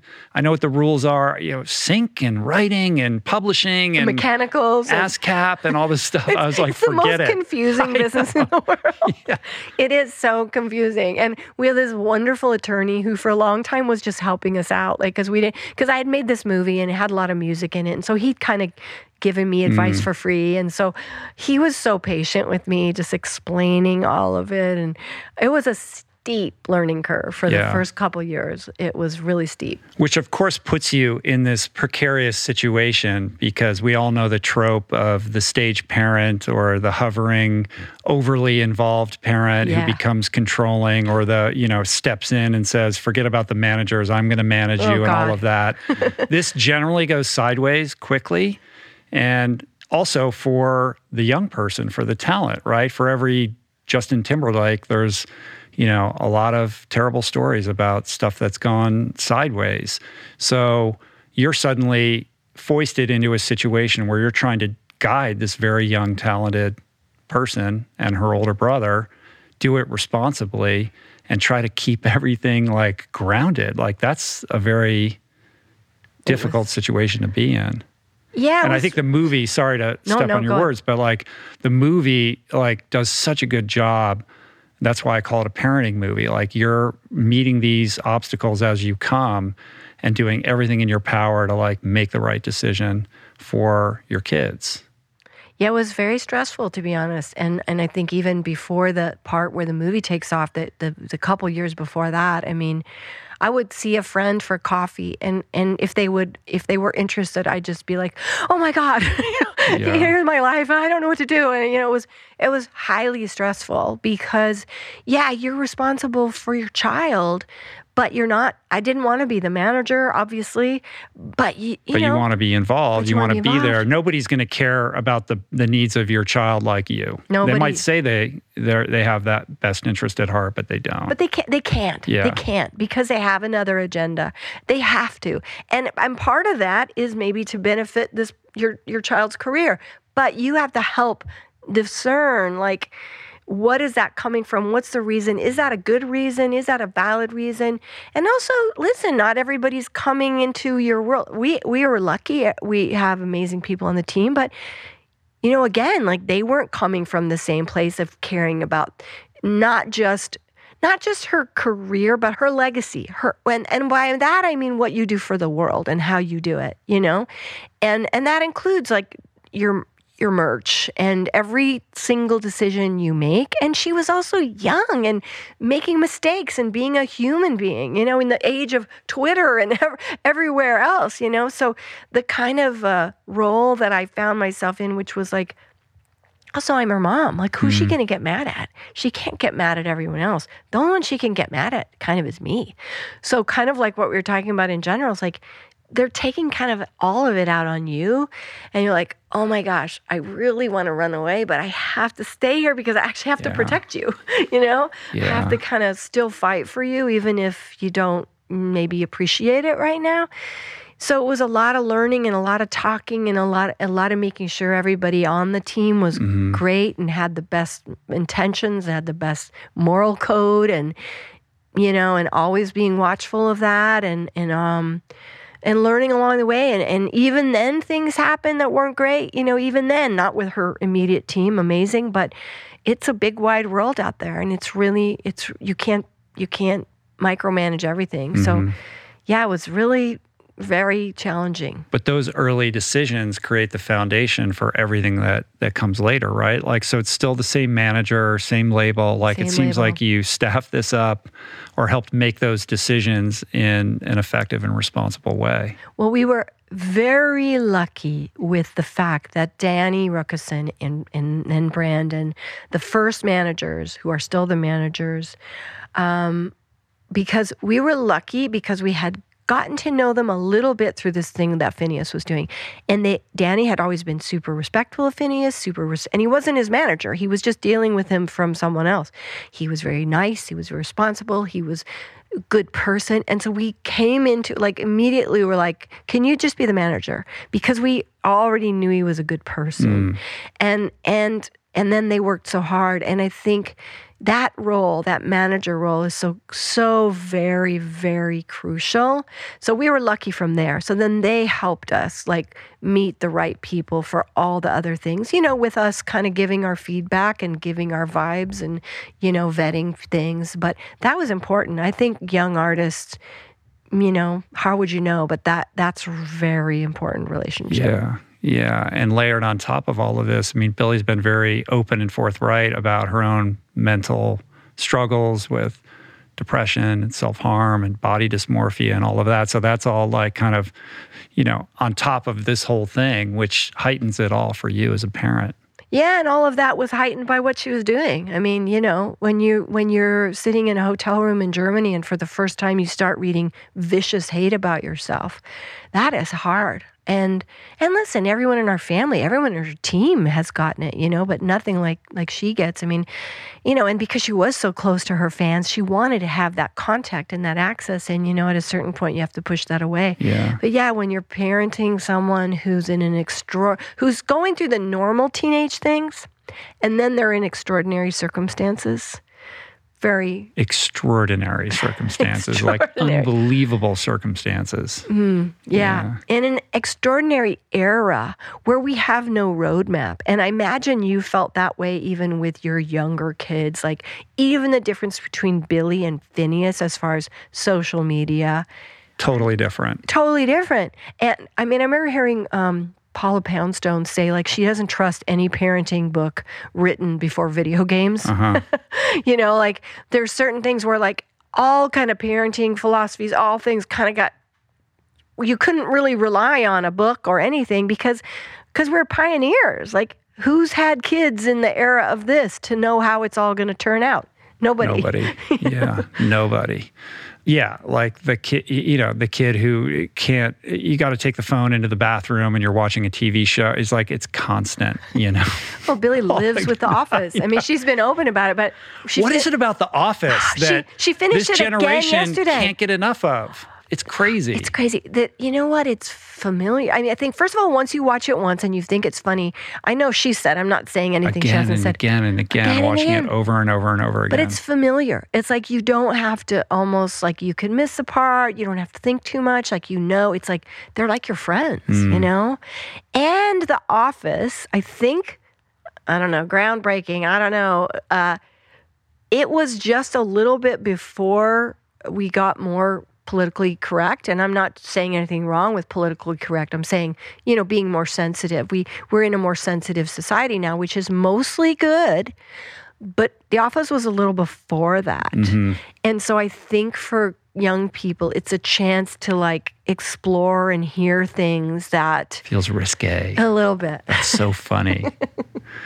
Um, the scene in the movie that that i'm sure everybody wants to talk to you about is the is the justin bieber scene because it really is this emotional anchor to the whole thing like that that moment that um, billie has with him that's preceded by you know her explaining her love affair for Justin over the years and how intense that was. To see that embrace was so powerful because he's perhaps the only person on the planet who could really understand what she's going through. Like it's so cool. when that happens. It's so amazing that that's filmed and chronicled in that way. Um, but the moment for me that I found to be the most interesting was the scene in the backyard where she's essentially blocking her music video and you're sitting at the table as the oh, stand-in. yeah. and she's like this is how it's going to go and this is what the camera's going to do and it's not going to do this like those other cheesy things. It's going to do this. Now mom pick up the water and drink this. Yeah. and she's literally making her music video with the camcorder or the phone or whatever it is. And i just thought everybody else just needs to get out of the way because mm. this kid knows exactly what she's doing. She has such a command over her creative voice and such a sense of purpose and direction with where she wants to take it. And it was so beautiful to see that at such a young age before any of those things manifested mm. that confidence, that self assuredness in what it is that she was here to express. That's so nice. Um, I always wish I had like put some makeup on and worn like a little nicer clothes and that. little did you know. Because who knew? this was going to be in a documentary. oh no idea. Yeah. Um, I think that through the whole thing. And a lot of times it's me filming too. And then it's like, and then if somebody, mm. I look horrible. But that was really, that was her though. She was making movies like that from a very early, she made music videos with her friends bossing her friends around, telling them what to do, assured. You know, she knew what she wanted. She had the, ca- you know what? She took her first steps into a video camera because from the earliest days she wanted that camera. And so i was filming her. Finneas was there and she wa- she goes missy and she wanted to look at the camera and she mm. walked into the camera. We got her first steps on camera. But from the earliest days she wanted that camera in her hand. She wanted to see what was going on. She understood it. Then she had her friends come over. She filmed everything. And i mean i'll say parenting tip maybe if it's a tip let your kids have the bloody camera. I mean now that you know it's a phone but you know, we always let our kids like use the real stuff, you know, mm-hmm. like have the real camera, have the real tripod, have the whatever, mess up the house, trash it. But she was making movies with her friends from from so early. I remember coming out one time and she and we have a little house, you see. I come out in the backyard. She's put the aerial circus mat on the ground outside the garage.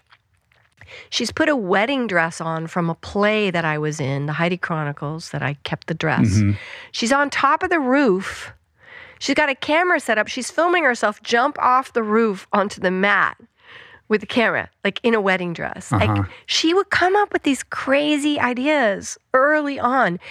And I think that's like another parenting lesson. Just think how many kids are out there who right now you know, could make it art. I mean, they are. Listen, Loxa is full of kids making amazing art. Schools all over the world are making kids not in school. They, they, you know, gymnasts are at their prime at these ages, right?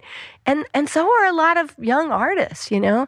But that was definitely her. She she's always like that to this day. She's directing her videos and, you know, watching yeah. every take and you know yeah, the, the, this the, she finally gets to make that video with this director. Amazing then, director, by the way. Yeah, Carla. who's amazing. But then she's still like, next time I'm directing, like she's like, I don't need this guy. You know.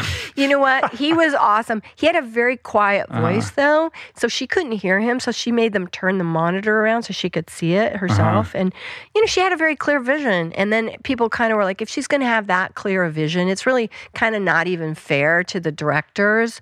And so if she's going to co-direct, it has to be a director who's like knows going in, like she's going to have mm-hmm. a lot to say. You mm-hmm. know? Yeah. Um, but what I extract from that, like in a broader context, is it, and from a parenting point of view, is just the the the power of like allowing kids to be kids and just getting out of the way like i said earlier like in that scene where you're being a good sport you could have been like, well, you might want to think about this, or did you think it? No, you don't say any of that. You just let your kid have this exploration.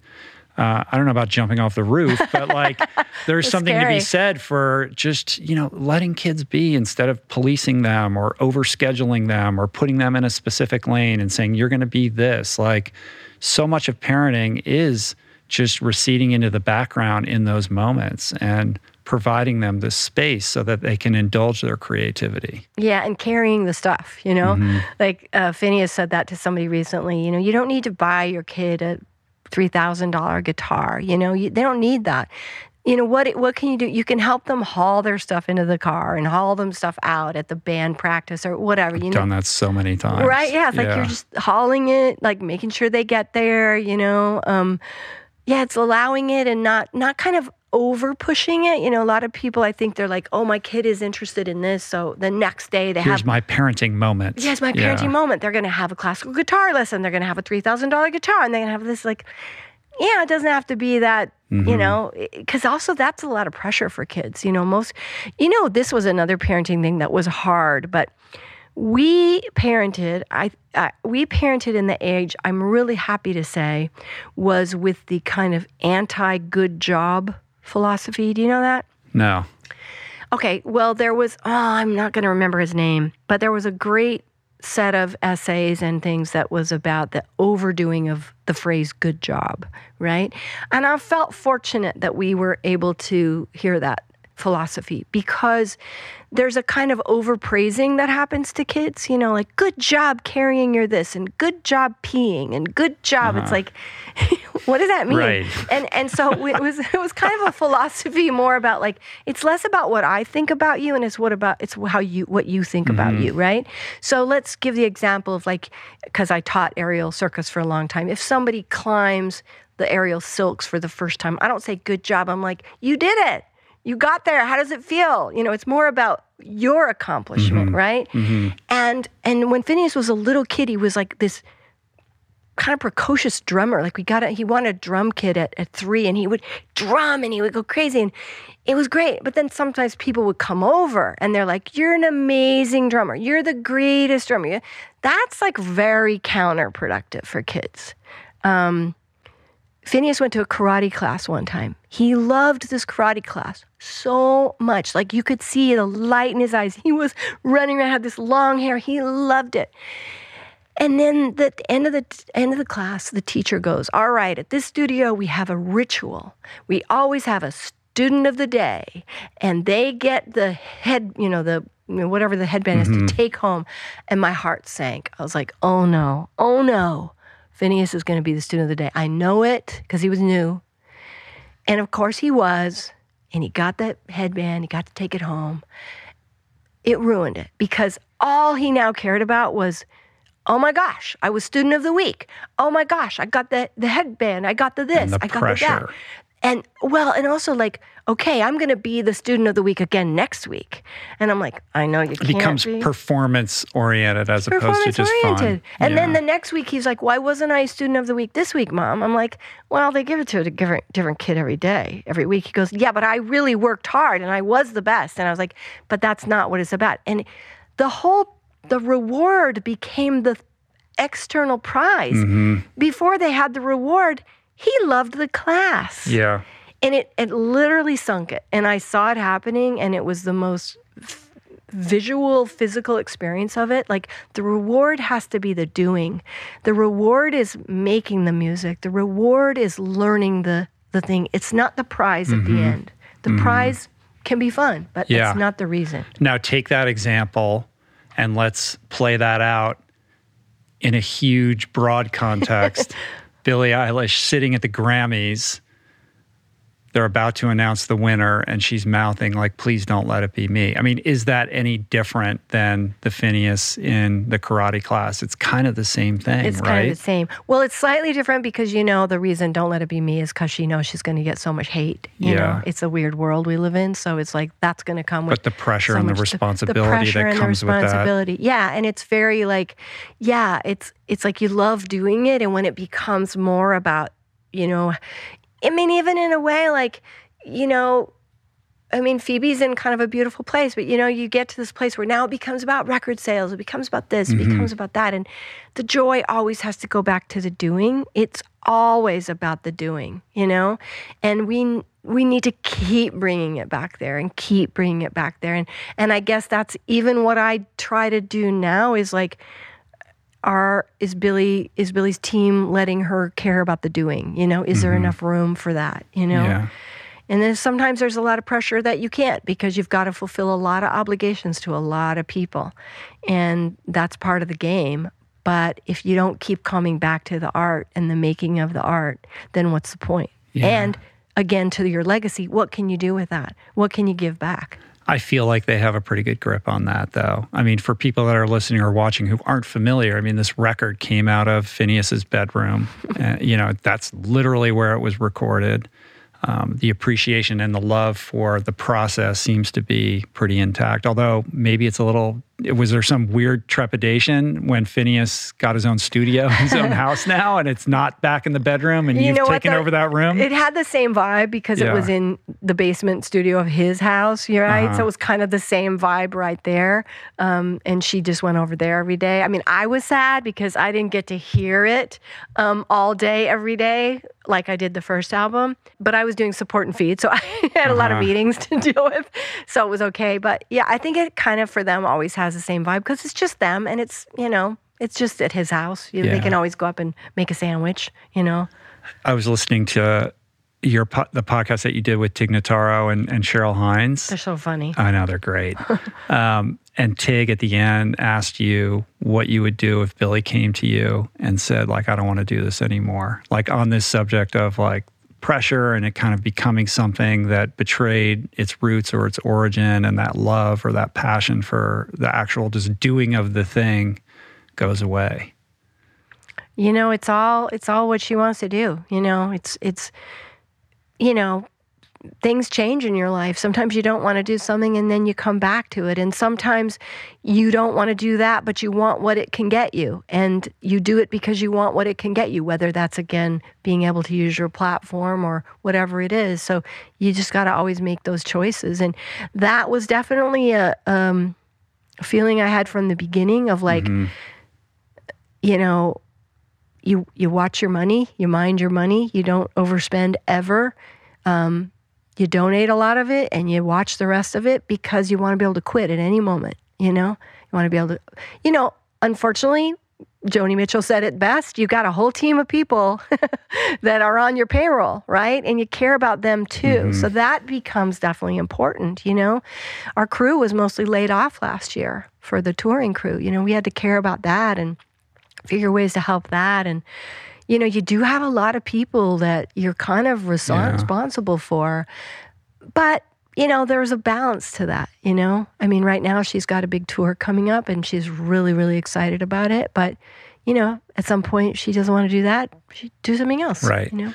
I love that the tour is tied to this mission, though, making it service oriented and about something more than just Billie and the music, you know? And it just gives me so much hope and optimism for the future when I see Gen Z stepping into this role of activism and taking our world's problems seriously and doing what they can in their own right. It's such a beautiful thing. Yeah, it is. And I mean, we've kind of, I mean, I was talking to Jaden about this. I mean, we've kind of thrust it on them. Mm-hmm. They don't really have a, a choice right. at this point because it's, you know, we're we're in a. They've inherited this shit show. They really have, um, but they are really stepping up, and change is happening really fast. I do think it is a tipping point for a lot of it, and yeah, to be able to go on tour and have all these young people like watching our social media for support and feed, and and mine, and and they're watching because they care about they care about climate change and and food justice and how to be a better person, and they care they care about all that, and you know to be able to go out and have this eco village on tour and resources for,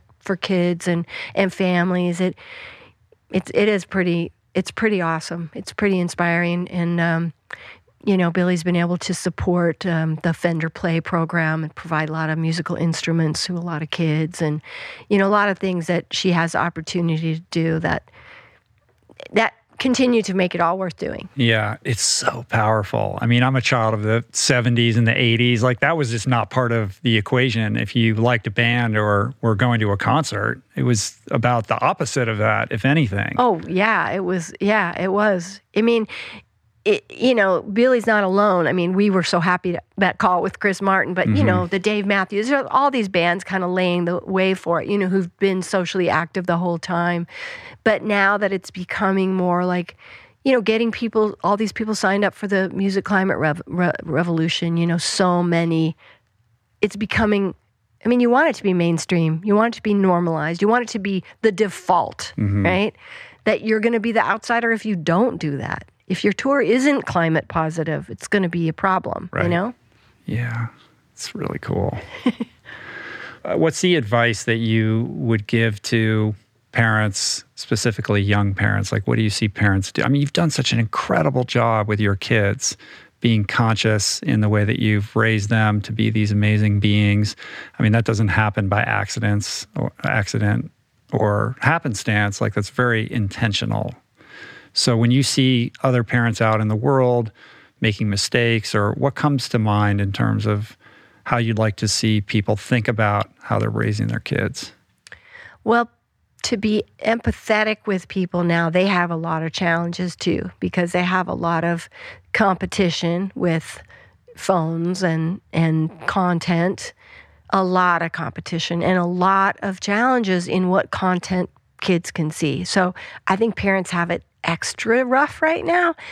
Of course, they also have easier things. Like I remember going like why isn't there drive through, you know, pickup at the grocery store? Well, now there is, you know, mm-hmm. like there were things as a parent that I would have loved to have that now do exist, which I think can take a little pressure off sometimes. But I think the pressure on parents right now is really hard. And I think being able to put down your own devices and be fully present for your kids is probably the hardest things parents face right now because their work literally is on their phone, you know? So I think that's super important. Just giving your kids the time and the space and and getting some help. Parenting classes, especially nonviolent communication mm-hmm. classes, mm-hmm. are they're worth it. They're worth it. They'll change every moment of your future life and they'll get in your kids' DNA. And that's important. When I hear when I first heard Finneas model back to me, Mom, I think what you're trying to say is that you have a need for, you know, ease. And I'm like, What? Like, holy cow, you know, like, because you want to be better than your parents before. And if you can just keep that in your mind, like, I'm going to try to do my parents. I love my parents, but I want to try to do a little better. And then I'll get that in my kids' DNA and they'll do even better, mm-hmm. you know? And that comes from getting resources and help, and uh, especially on that that path of nonviolent communication and empathy. If I had to do over again, I would have taught meditation really young. I tried to teach it too late. I tried to get that in there uh-huh. a little uh-huh. too late. I would establish that mindfulness um, and restorative justice, you know, all those, which we did, you know, like we never punished, we never had rewards. There mm-hmm. was never a punishment or a never reward, no consequences, you know. The consequence, if anything, was the natural, obvious consequences something happened, someone cried. You made, you know, what your action did made that person sad. Yeah. That hurts. How can we how can we make amends? How can we make it better? And not just say I'm sorry, but like what could we actually do that would help? And what did your action come from? What was the need you were trying to meet with that strategy? And let's talk about that you know, that's a whole, that's a lot of deep stuff, but it all comes from just getting some support, yeah. reaching out. I mean, educating yourself and being curious about how to effectively parent is so important because left to our own devices, we're going to just repeat whatever our parents did. And when we're not doing that, we're generally parenting in opposition to the way we were parented because we had some need that wasn't met. so and true. so we're like, I'm not, I'm going to make sure that my kid gets that need met. But of course, that pendulum's probably swinging too far in the other direction. And then you're just ping ponging back and forth. But to really have like these tools and understand how to communicate effectively. And listen, you know, I'm like I'm not the worst, but I'm not the best. Like I, I screw up with this all the time because my button will get pushed and then the thing comes out of my mouth and I know that wasn't what I su- was supposed to say and then I have to fix it and you know. Oh yeah, that's it's not, so messy. It's so messy. But that you know, I talked to uh, you know Dr. Burke Harris, the Surgeon General. It's like it is messy and you can't you can't you can't do it perfectly but it's how do you handle it after that you know mm-hmm. what do you do to repair it or to correct it or to look at what's going on and you know that's kind of the best we can do you know but you're right it's it's it's taking the time to really invest in parenting the way you would invest in any other job that you're given mm-hmm. to learn all about it to know you're going to make mistakes but to be learning and reading and talking to experts, listening to people, the best you can do. Yeah. And not for nothing. I mean, there's a lot of people out there that can't they're not going to be able to unschool or homeschool. Of They've course. got multiple jobs and, you know, the pressures that come with that. So you're in a unique situation in that regard, but the fact that you shouldered it and did it so beautifully and took it seriously because you can also unschool a kid and just be on autopilot and be doing your own thing and the kid is doing nothing. Oh, you know? absolutely. Uh, unschooling is the opposite, should be the opposite from your kid doing nothing, you know, because it's really more like, you know, we, we were out in the world all the time, like, Mm-hmm. you know, day in, day out on activities and field trips and projects, and then a lot of fun home time too. But yeah, it's not about doing nothing. That That's just neglectful parenting. That's like Yeah. a different thing. Yeah. So how is uh, Finneas doing these days? Finneas is He, good. he Finneas- seems by Instagram, which is not exactly an arbiter of truth, but like he looks like he's living his best life right now. Finneas is a uh, he. He loves to work. He loves to make music. He loves it. It's it's his go-to. If you're at his house and you know the conversation lags, he's playing the piano and singing, and he's you know making his own music, putting out his own album. Of always working with Billie. And he works with lots of other people too.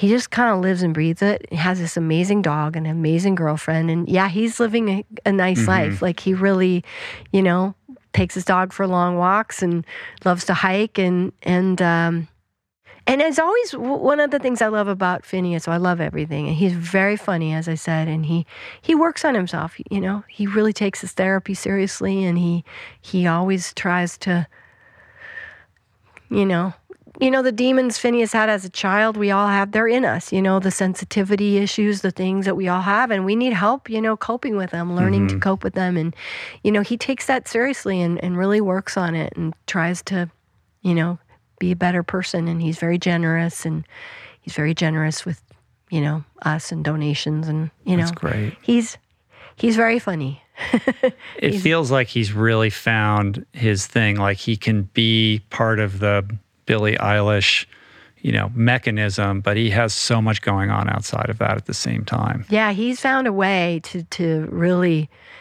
you know and and like billie but in a completely different way you know she she makes all these she wants to be very involved in her videos and she has this vision he's not so interested in that because he's busy you know in this other realm of scoring and mm-hmm. producing and creating in a different way Does that create constraints or time pressures on how the two of them are now collaborating? Well, for sure. I mean, they had this year of writing where they that's mostly what they did and then they finished the album and then of course then you have to go into pre-album mode. Mm-hmm. That's an intense period, you know, and that doesn't leave a lot of time for writing. And I know that you know, you know, having time together and, and being able to create is something they they miss in these periods, you know. But now we're into also rehearsals, rehearsals for festivals, rehearsals for touring, you know, more for festivals now. So they get to have that time together. But yeah, it's again, it's a balance of like, you know, do you have enough time with the people you love? Yeah.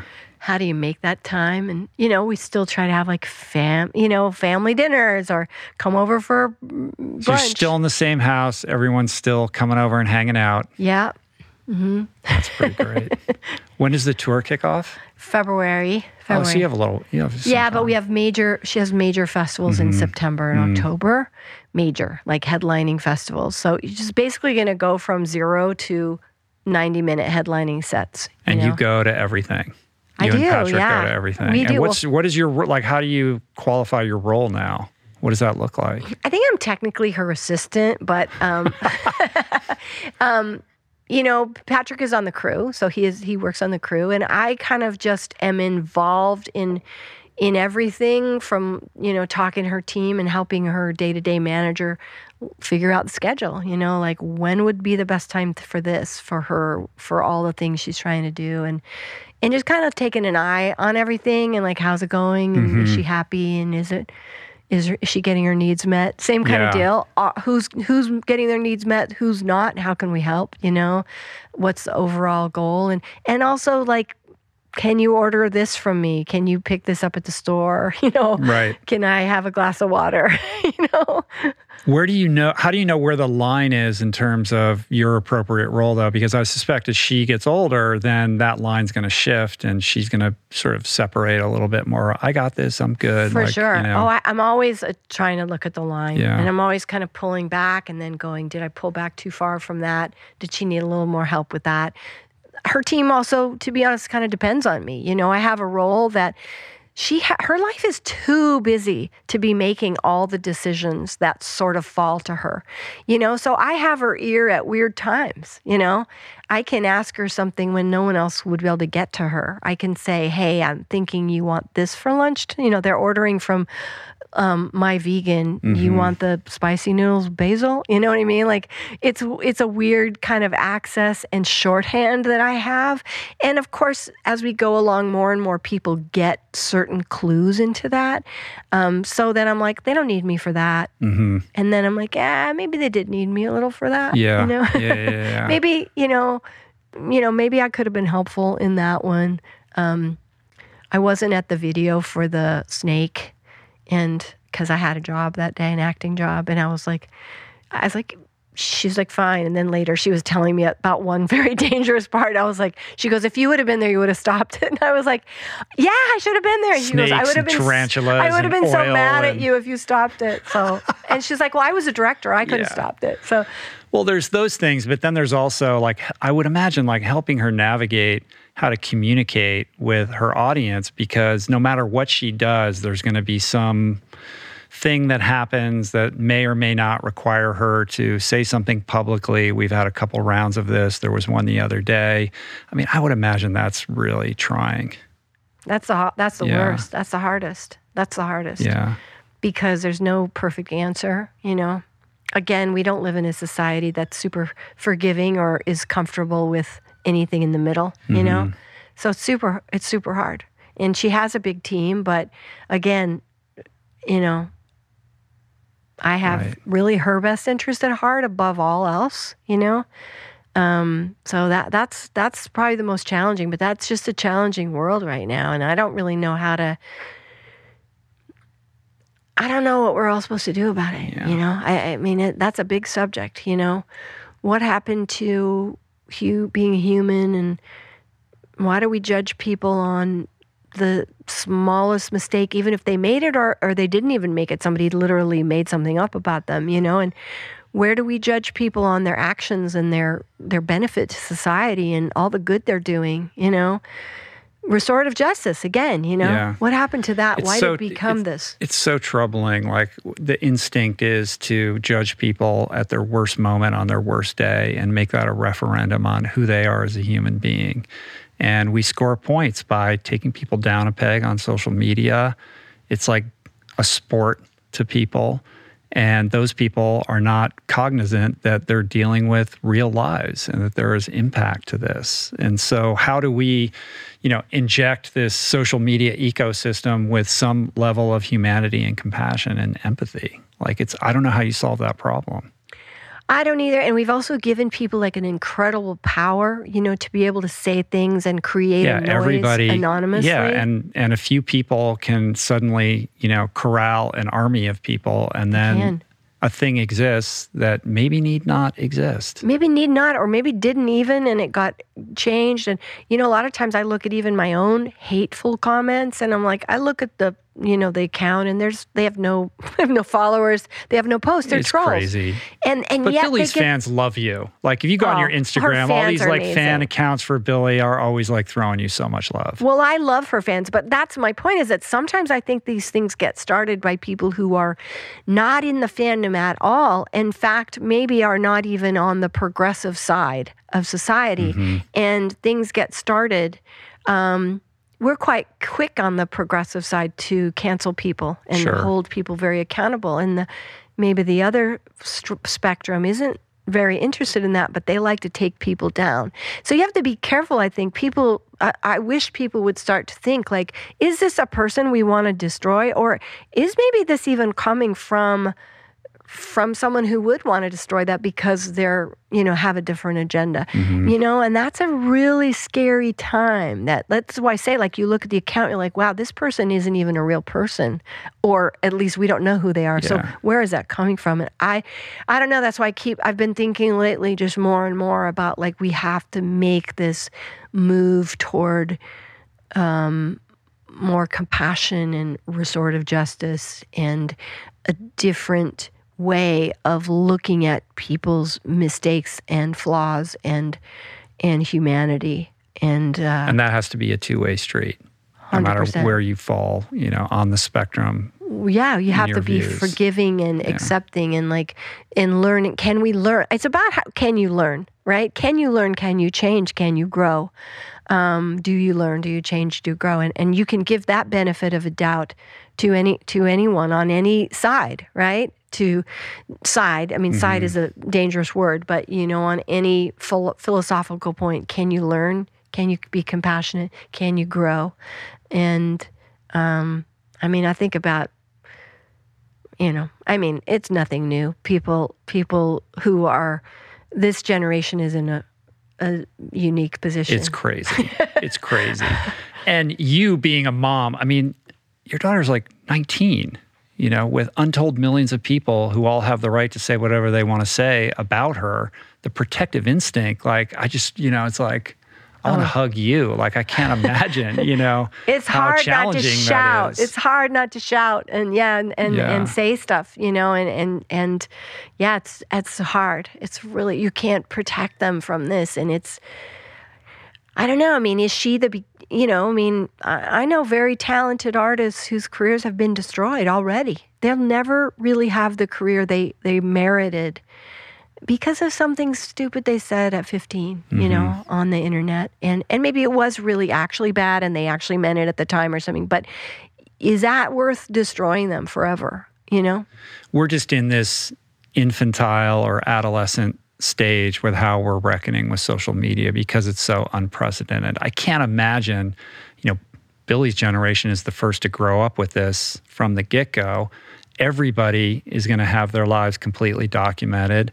Everybody's saying stupid shit and making mistakes, and there's video of it. So, is everybody going to get canceled? I mean, how are we going to you know, select the people that are going to be criticized for these things. Like, I mean, thank God these things didn't exist when I was a kid. well that's what everybody says it's like it's like an episode of black mirror the whole thing is an episode of black mirror Yeah. that's what it feels like it's it's so extreme you know it's so extreme I don't know. It's infantile. You say, like, how do we teach people? You know, I would go, you know, my niece is a school vice principal and she's trying to get, you know, nonviolent communication, restorative mm-hmm. justice into the schools. I think we have to start teaching from day one, like in our homes, in our schools, you know, mindfulness and compassion and all these things. But that's a tall order. It's Yeah. a really tall order to Yeah, imagine we have a long way to go. we do. But if you look at the vegan movement and everything that's going on, Yeah. it's crazy It's it's compared to where it was not that long ago.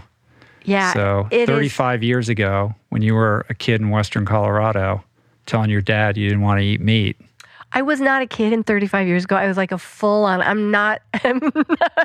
thank you for however the. long ago it was, I don't know. I was you a kid fabulous. so but- long ago, but yeah, like, can you imagine? I mean, you know, I had years I ate a salad and a dry baked potato, you know, and I Mm-hmm. was happy that if there were some kidney beans in the sa- salad bar, you know. Yeah. No, I've heard you talk about how you spent years, if not decades, sort of being apologetic, like always overly accommodating to every everybody else because you don't want to ruffle feathers. I know what that feels like.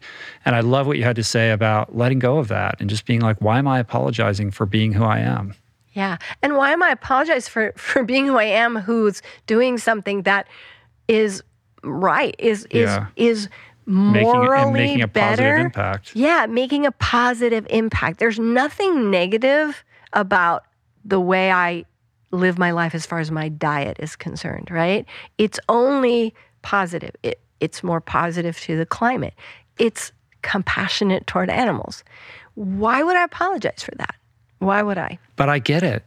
and I think this is a dilemma for a lot of people who want to step into this lifestyle because it's so socially fraught and they mm-hmm. don't want to have to be a problem to their friends and their family members. And I think it scares a lot of people off who might or you know might want to take a look at it because they don't want to be difficult. Mm. But I think it's empowering to let people know like you don't have to apologize. And we're now in a culture where wherever you go, there are vegan options and people get it and they're more accepting, if not embracing, of the whole thing. And we don't have to be in that mindset anymore. We can like stand in our strength with this way of living. Yeah. And still be, you know, you still find yourselves in situations where you have to be you know, not shouting about it because yeah, it's gracious. just not the time and place. You have to be gracious. You have to be gracious to the kindness of the people around you and their journey, and you can't be shouting about it every time. But that's different from being apologetic, you know. Mm-hmm. Uh, and that's the that's the change. You know, I used to be invisible about it, and like, don't mind me. You know, I'm sitting I, in the corner with my Tupperware. yeah, I brought my own food. Yeah, I made a whole separate entree because I knew there would be nothing mm-hmm. here for mm-hmm. me to eat. You know, and now you you know you may find yourself still in places where you know people have a different philosophy, but you know I, I deal with my part of it differently. Right. Um, it's not permission to be obnoxious. No, it's definitely, I think that's a beautiful way to say it. No, mm-hmm. you don't get to be obnoxious. You just don't have to be cowering and, and apologizing. Right. In the meantime, we can all go out and support, support and feed.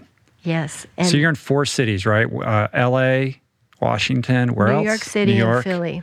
And how many restaurants do you have Ooh, involved? That's a good question. I don't know the answer to that um, but many. A lot, yeah. many in New York and LA. I looked at LA. I mean, there look it looked like at least a dozen. Yeah, we have a lot, and and also we don't just. It's not just restaurants. You know, we also help provide a kind of a pipeline for products. If someone has extra almonds or extra follow your heart cheese or mm. extra something, and we can help get it to people who need it, or maybe to a restaurant to make more meals for people. We've done a lot of that as well, and like I say, we're going to be in in many many cities in 2022 and even in Europe because oh, of oh, wow. the opportunity yeah, with this tour. With the tour. Feeding people, meeting people, expanding the mission, and then, you know, ultimately, you know, all 50 states and That's so and cool. bigger presence. And the tour is just going to be like steroids.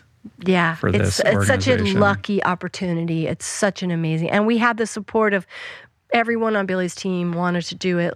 You know, we had Billie's team volunteering, people from Live Nation, people from her record label mm. all year. They've been delivering food with us. That's cool. Isn't that cool?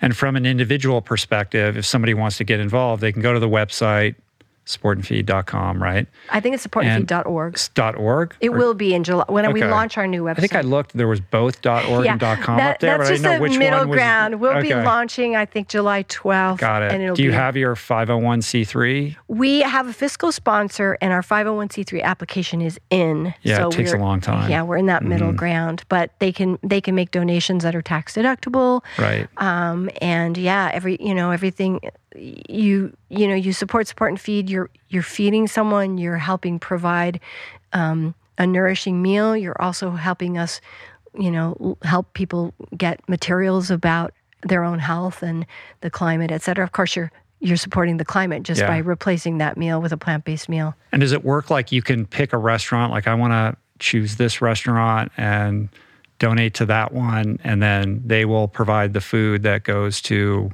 where Currently, yes, it does. How that's not tax deductible though, because legally that would be sort of a money laundering thing. Right, I got you. so you. you yeah. if you do, if you direct donation directly to the restaurant, then the restaurant is donating to us. If that makes mm-hmm, sense. Mm-hmm. Um, or you can just donate to our general fund and you could specify a city. You could say, like, I want I it to be in LA or Philly or New York or something. And how do you identify where the where the meals get delivered? We have this great network of wonderful organizations and like I said, we we've really tried to partner with orgs where we we can make an impact for them. They're interested in what we're doing and providing this healthy food for their for their families. So, you know, we're we're looking at organizations in you know these areas of food apartheid and that have these community bases. You know, New Earth Life is an amazing organization that has kids from 13 to 25 in instead of incarceration or between incarceration. We've mm-hmm. also fed all their families. So it's where we can make the most impact with people who are food insecure, but also really make a larger impact to create systemic change in the community and Right. with what's available to them and Right. what they can The real solution, not the band aid. Yeah, the bigger solution. You got to do something around the release of They're Trying to Kill Us when that movie comes out. Hundred percent. Yeah, I, I'm waiting for that. We have some great plans for that too with cool. Billie. So, yeah, I, I, I hope they get great distribution and everyone can see it. Yeah. Well, it's good talking to you. So nice talking to you. Yeah. I'm such a huge fan of you and your family and everything that you guys are about. I, I just love it all. And please consider me a support system for you if you ever need anything. And good luck with the tour and everything that you're doing. Thank you so much. Yeah. So nice to meet I you. really appreciate the work that you're doing. And Oh. it's super inspirational how you've raised your kids and the example that you set and how you lead with service. Thank you. Yeah. Thank you. I'm so honored to meet you. So if people want to um, connect with you, obviously supportandfeed.org and then Maggie M. Baird on On Instagram. social- Is that yeah, the best place to Maggie, go? Maggie Uh-huh. and Baird. Yeah. And my- support and feed on Instagram as well, right? support and feed on Instagram. I think we have a TikTok too. Oh, you do? Either now or Yeah. shortly. All right. I love watching the cooking thing that you did with Toby, Toby. and his son. they're they're superstars. They're so much fun. yeah, yeah, yeah. Super fun. I All would right. cook well, anything with them. come back and talk to me again sometime. Thank you. Appreciate it. Thank you so Thanks. much. Peace. Plants.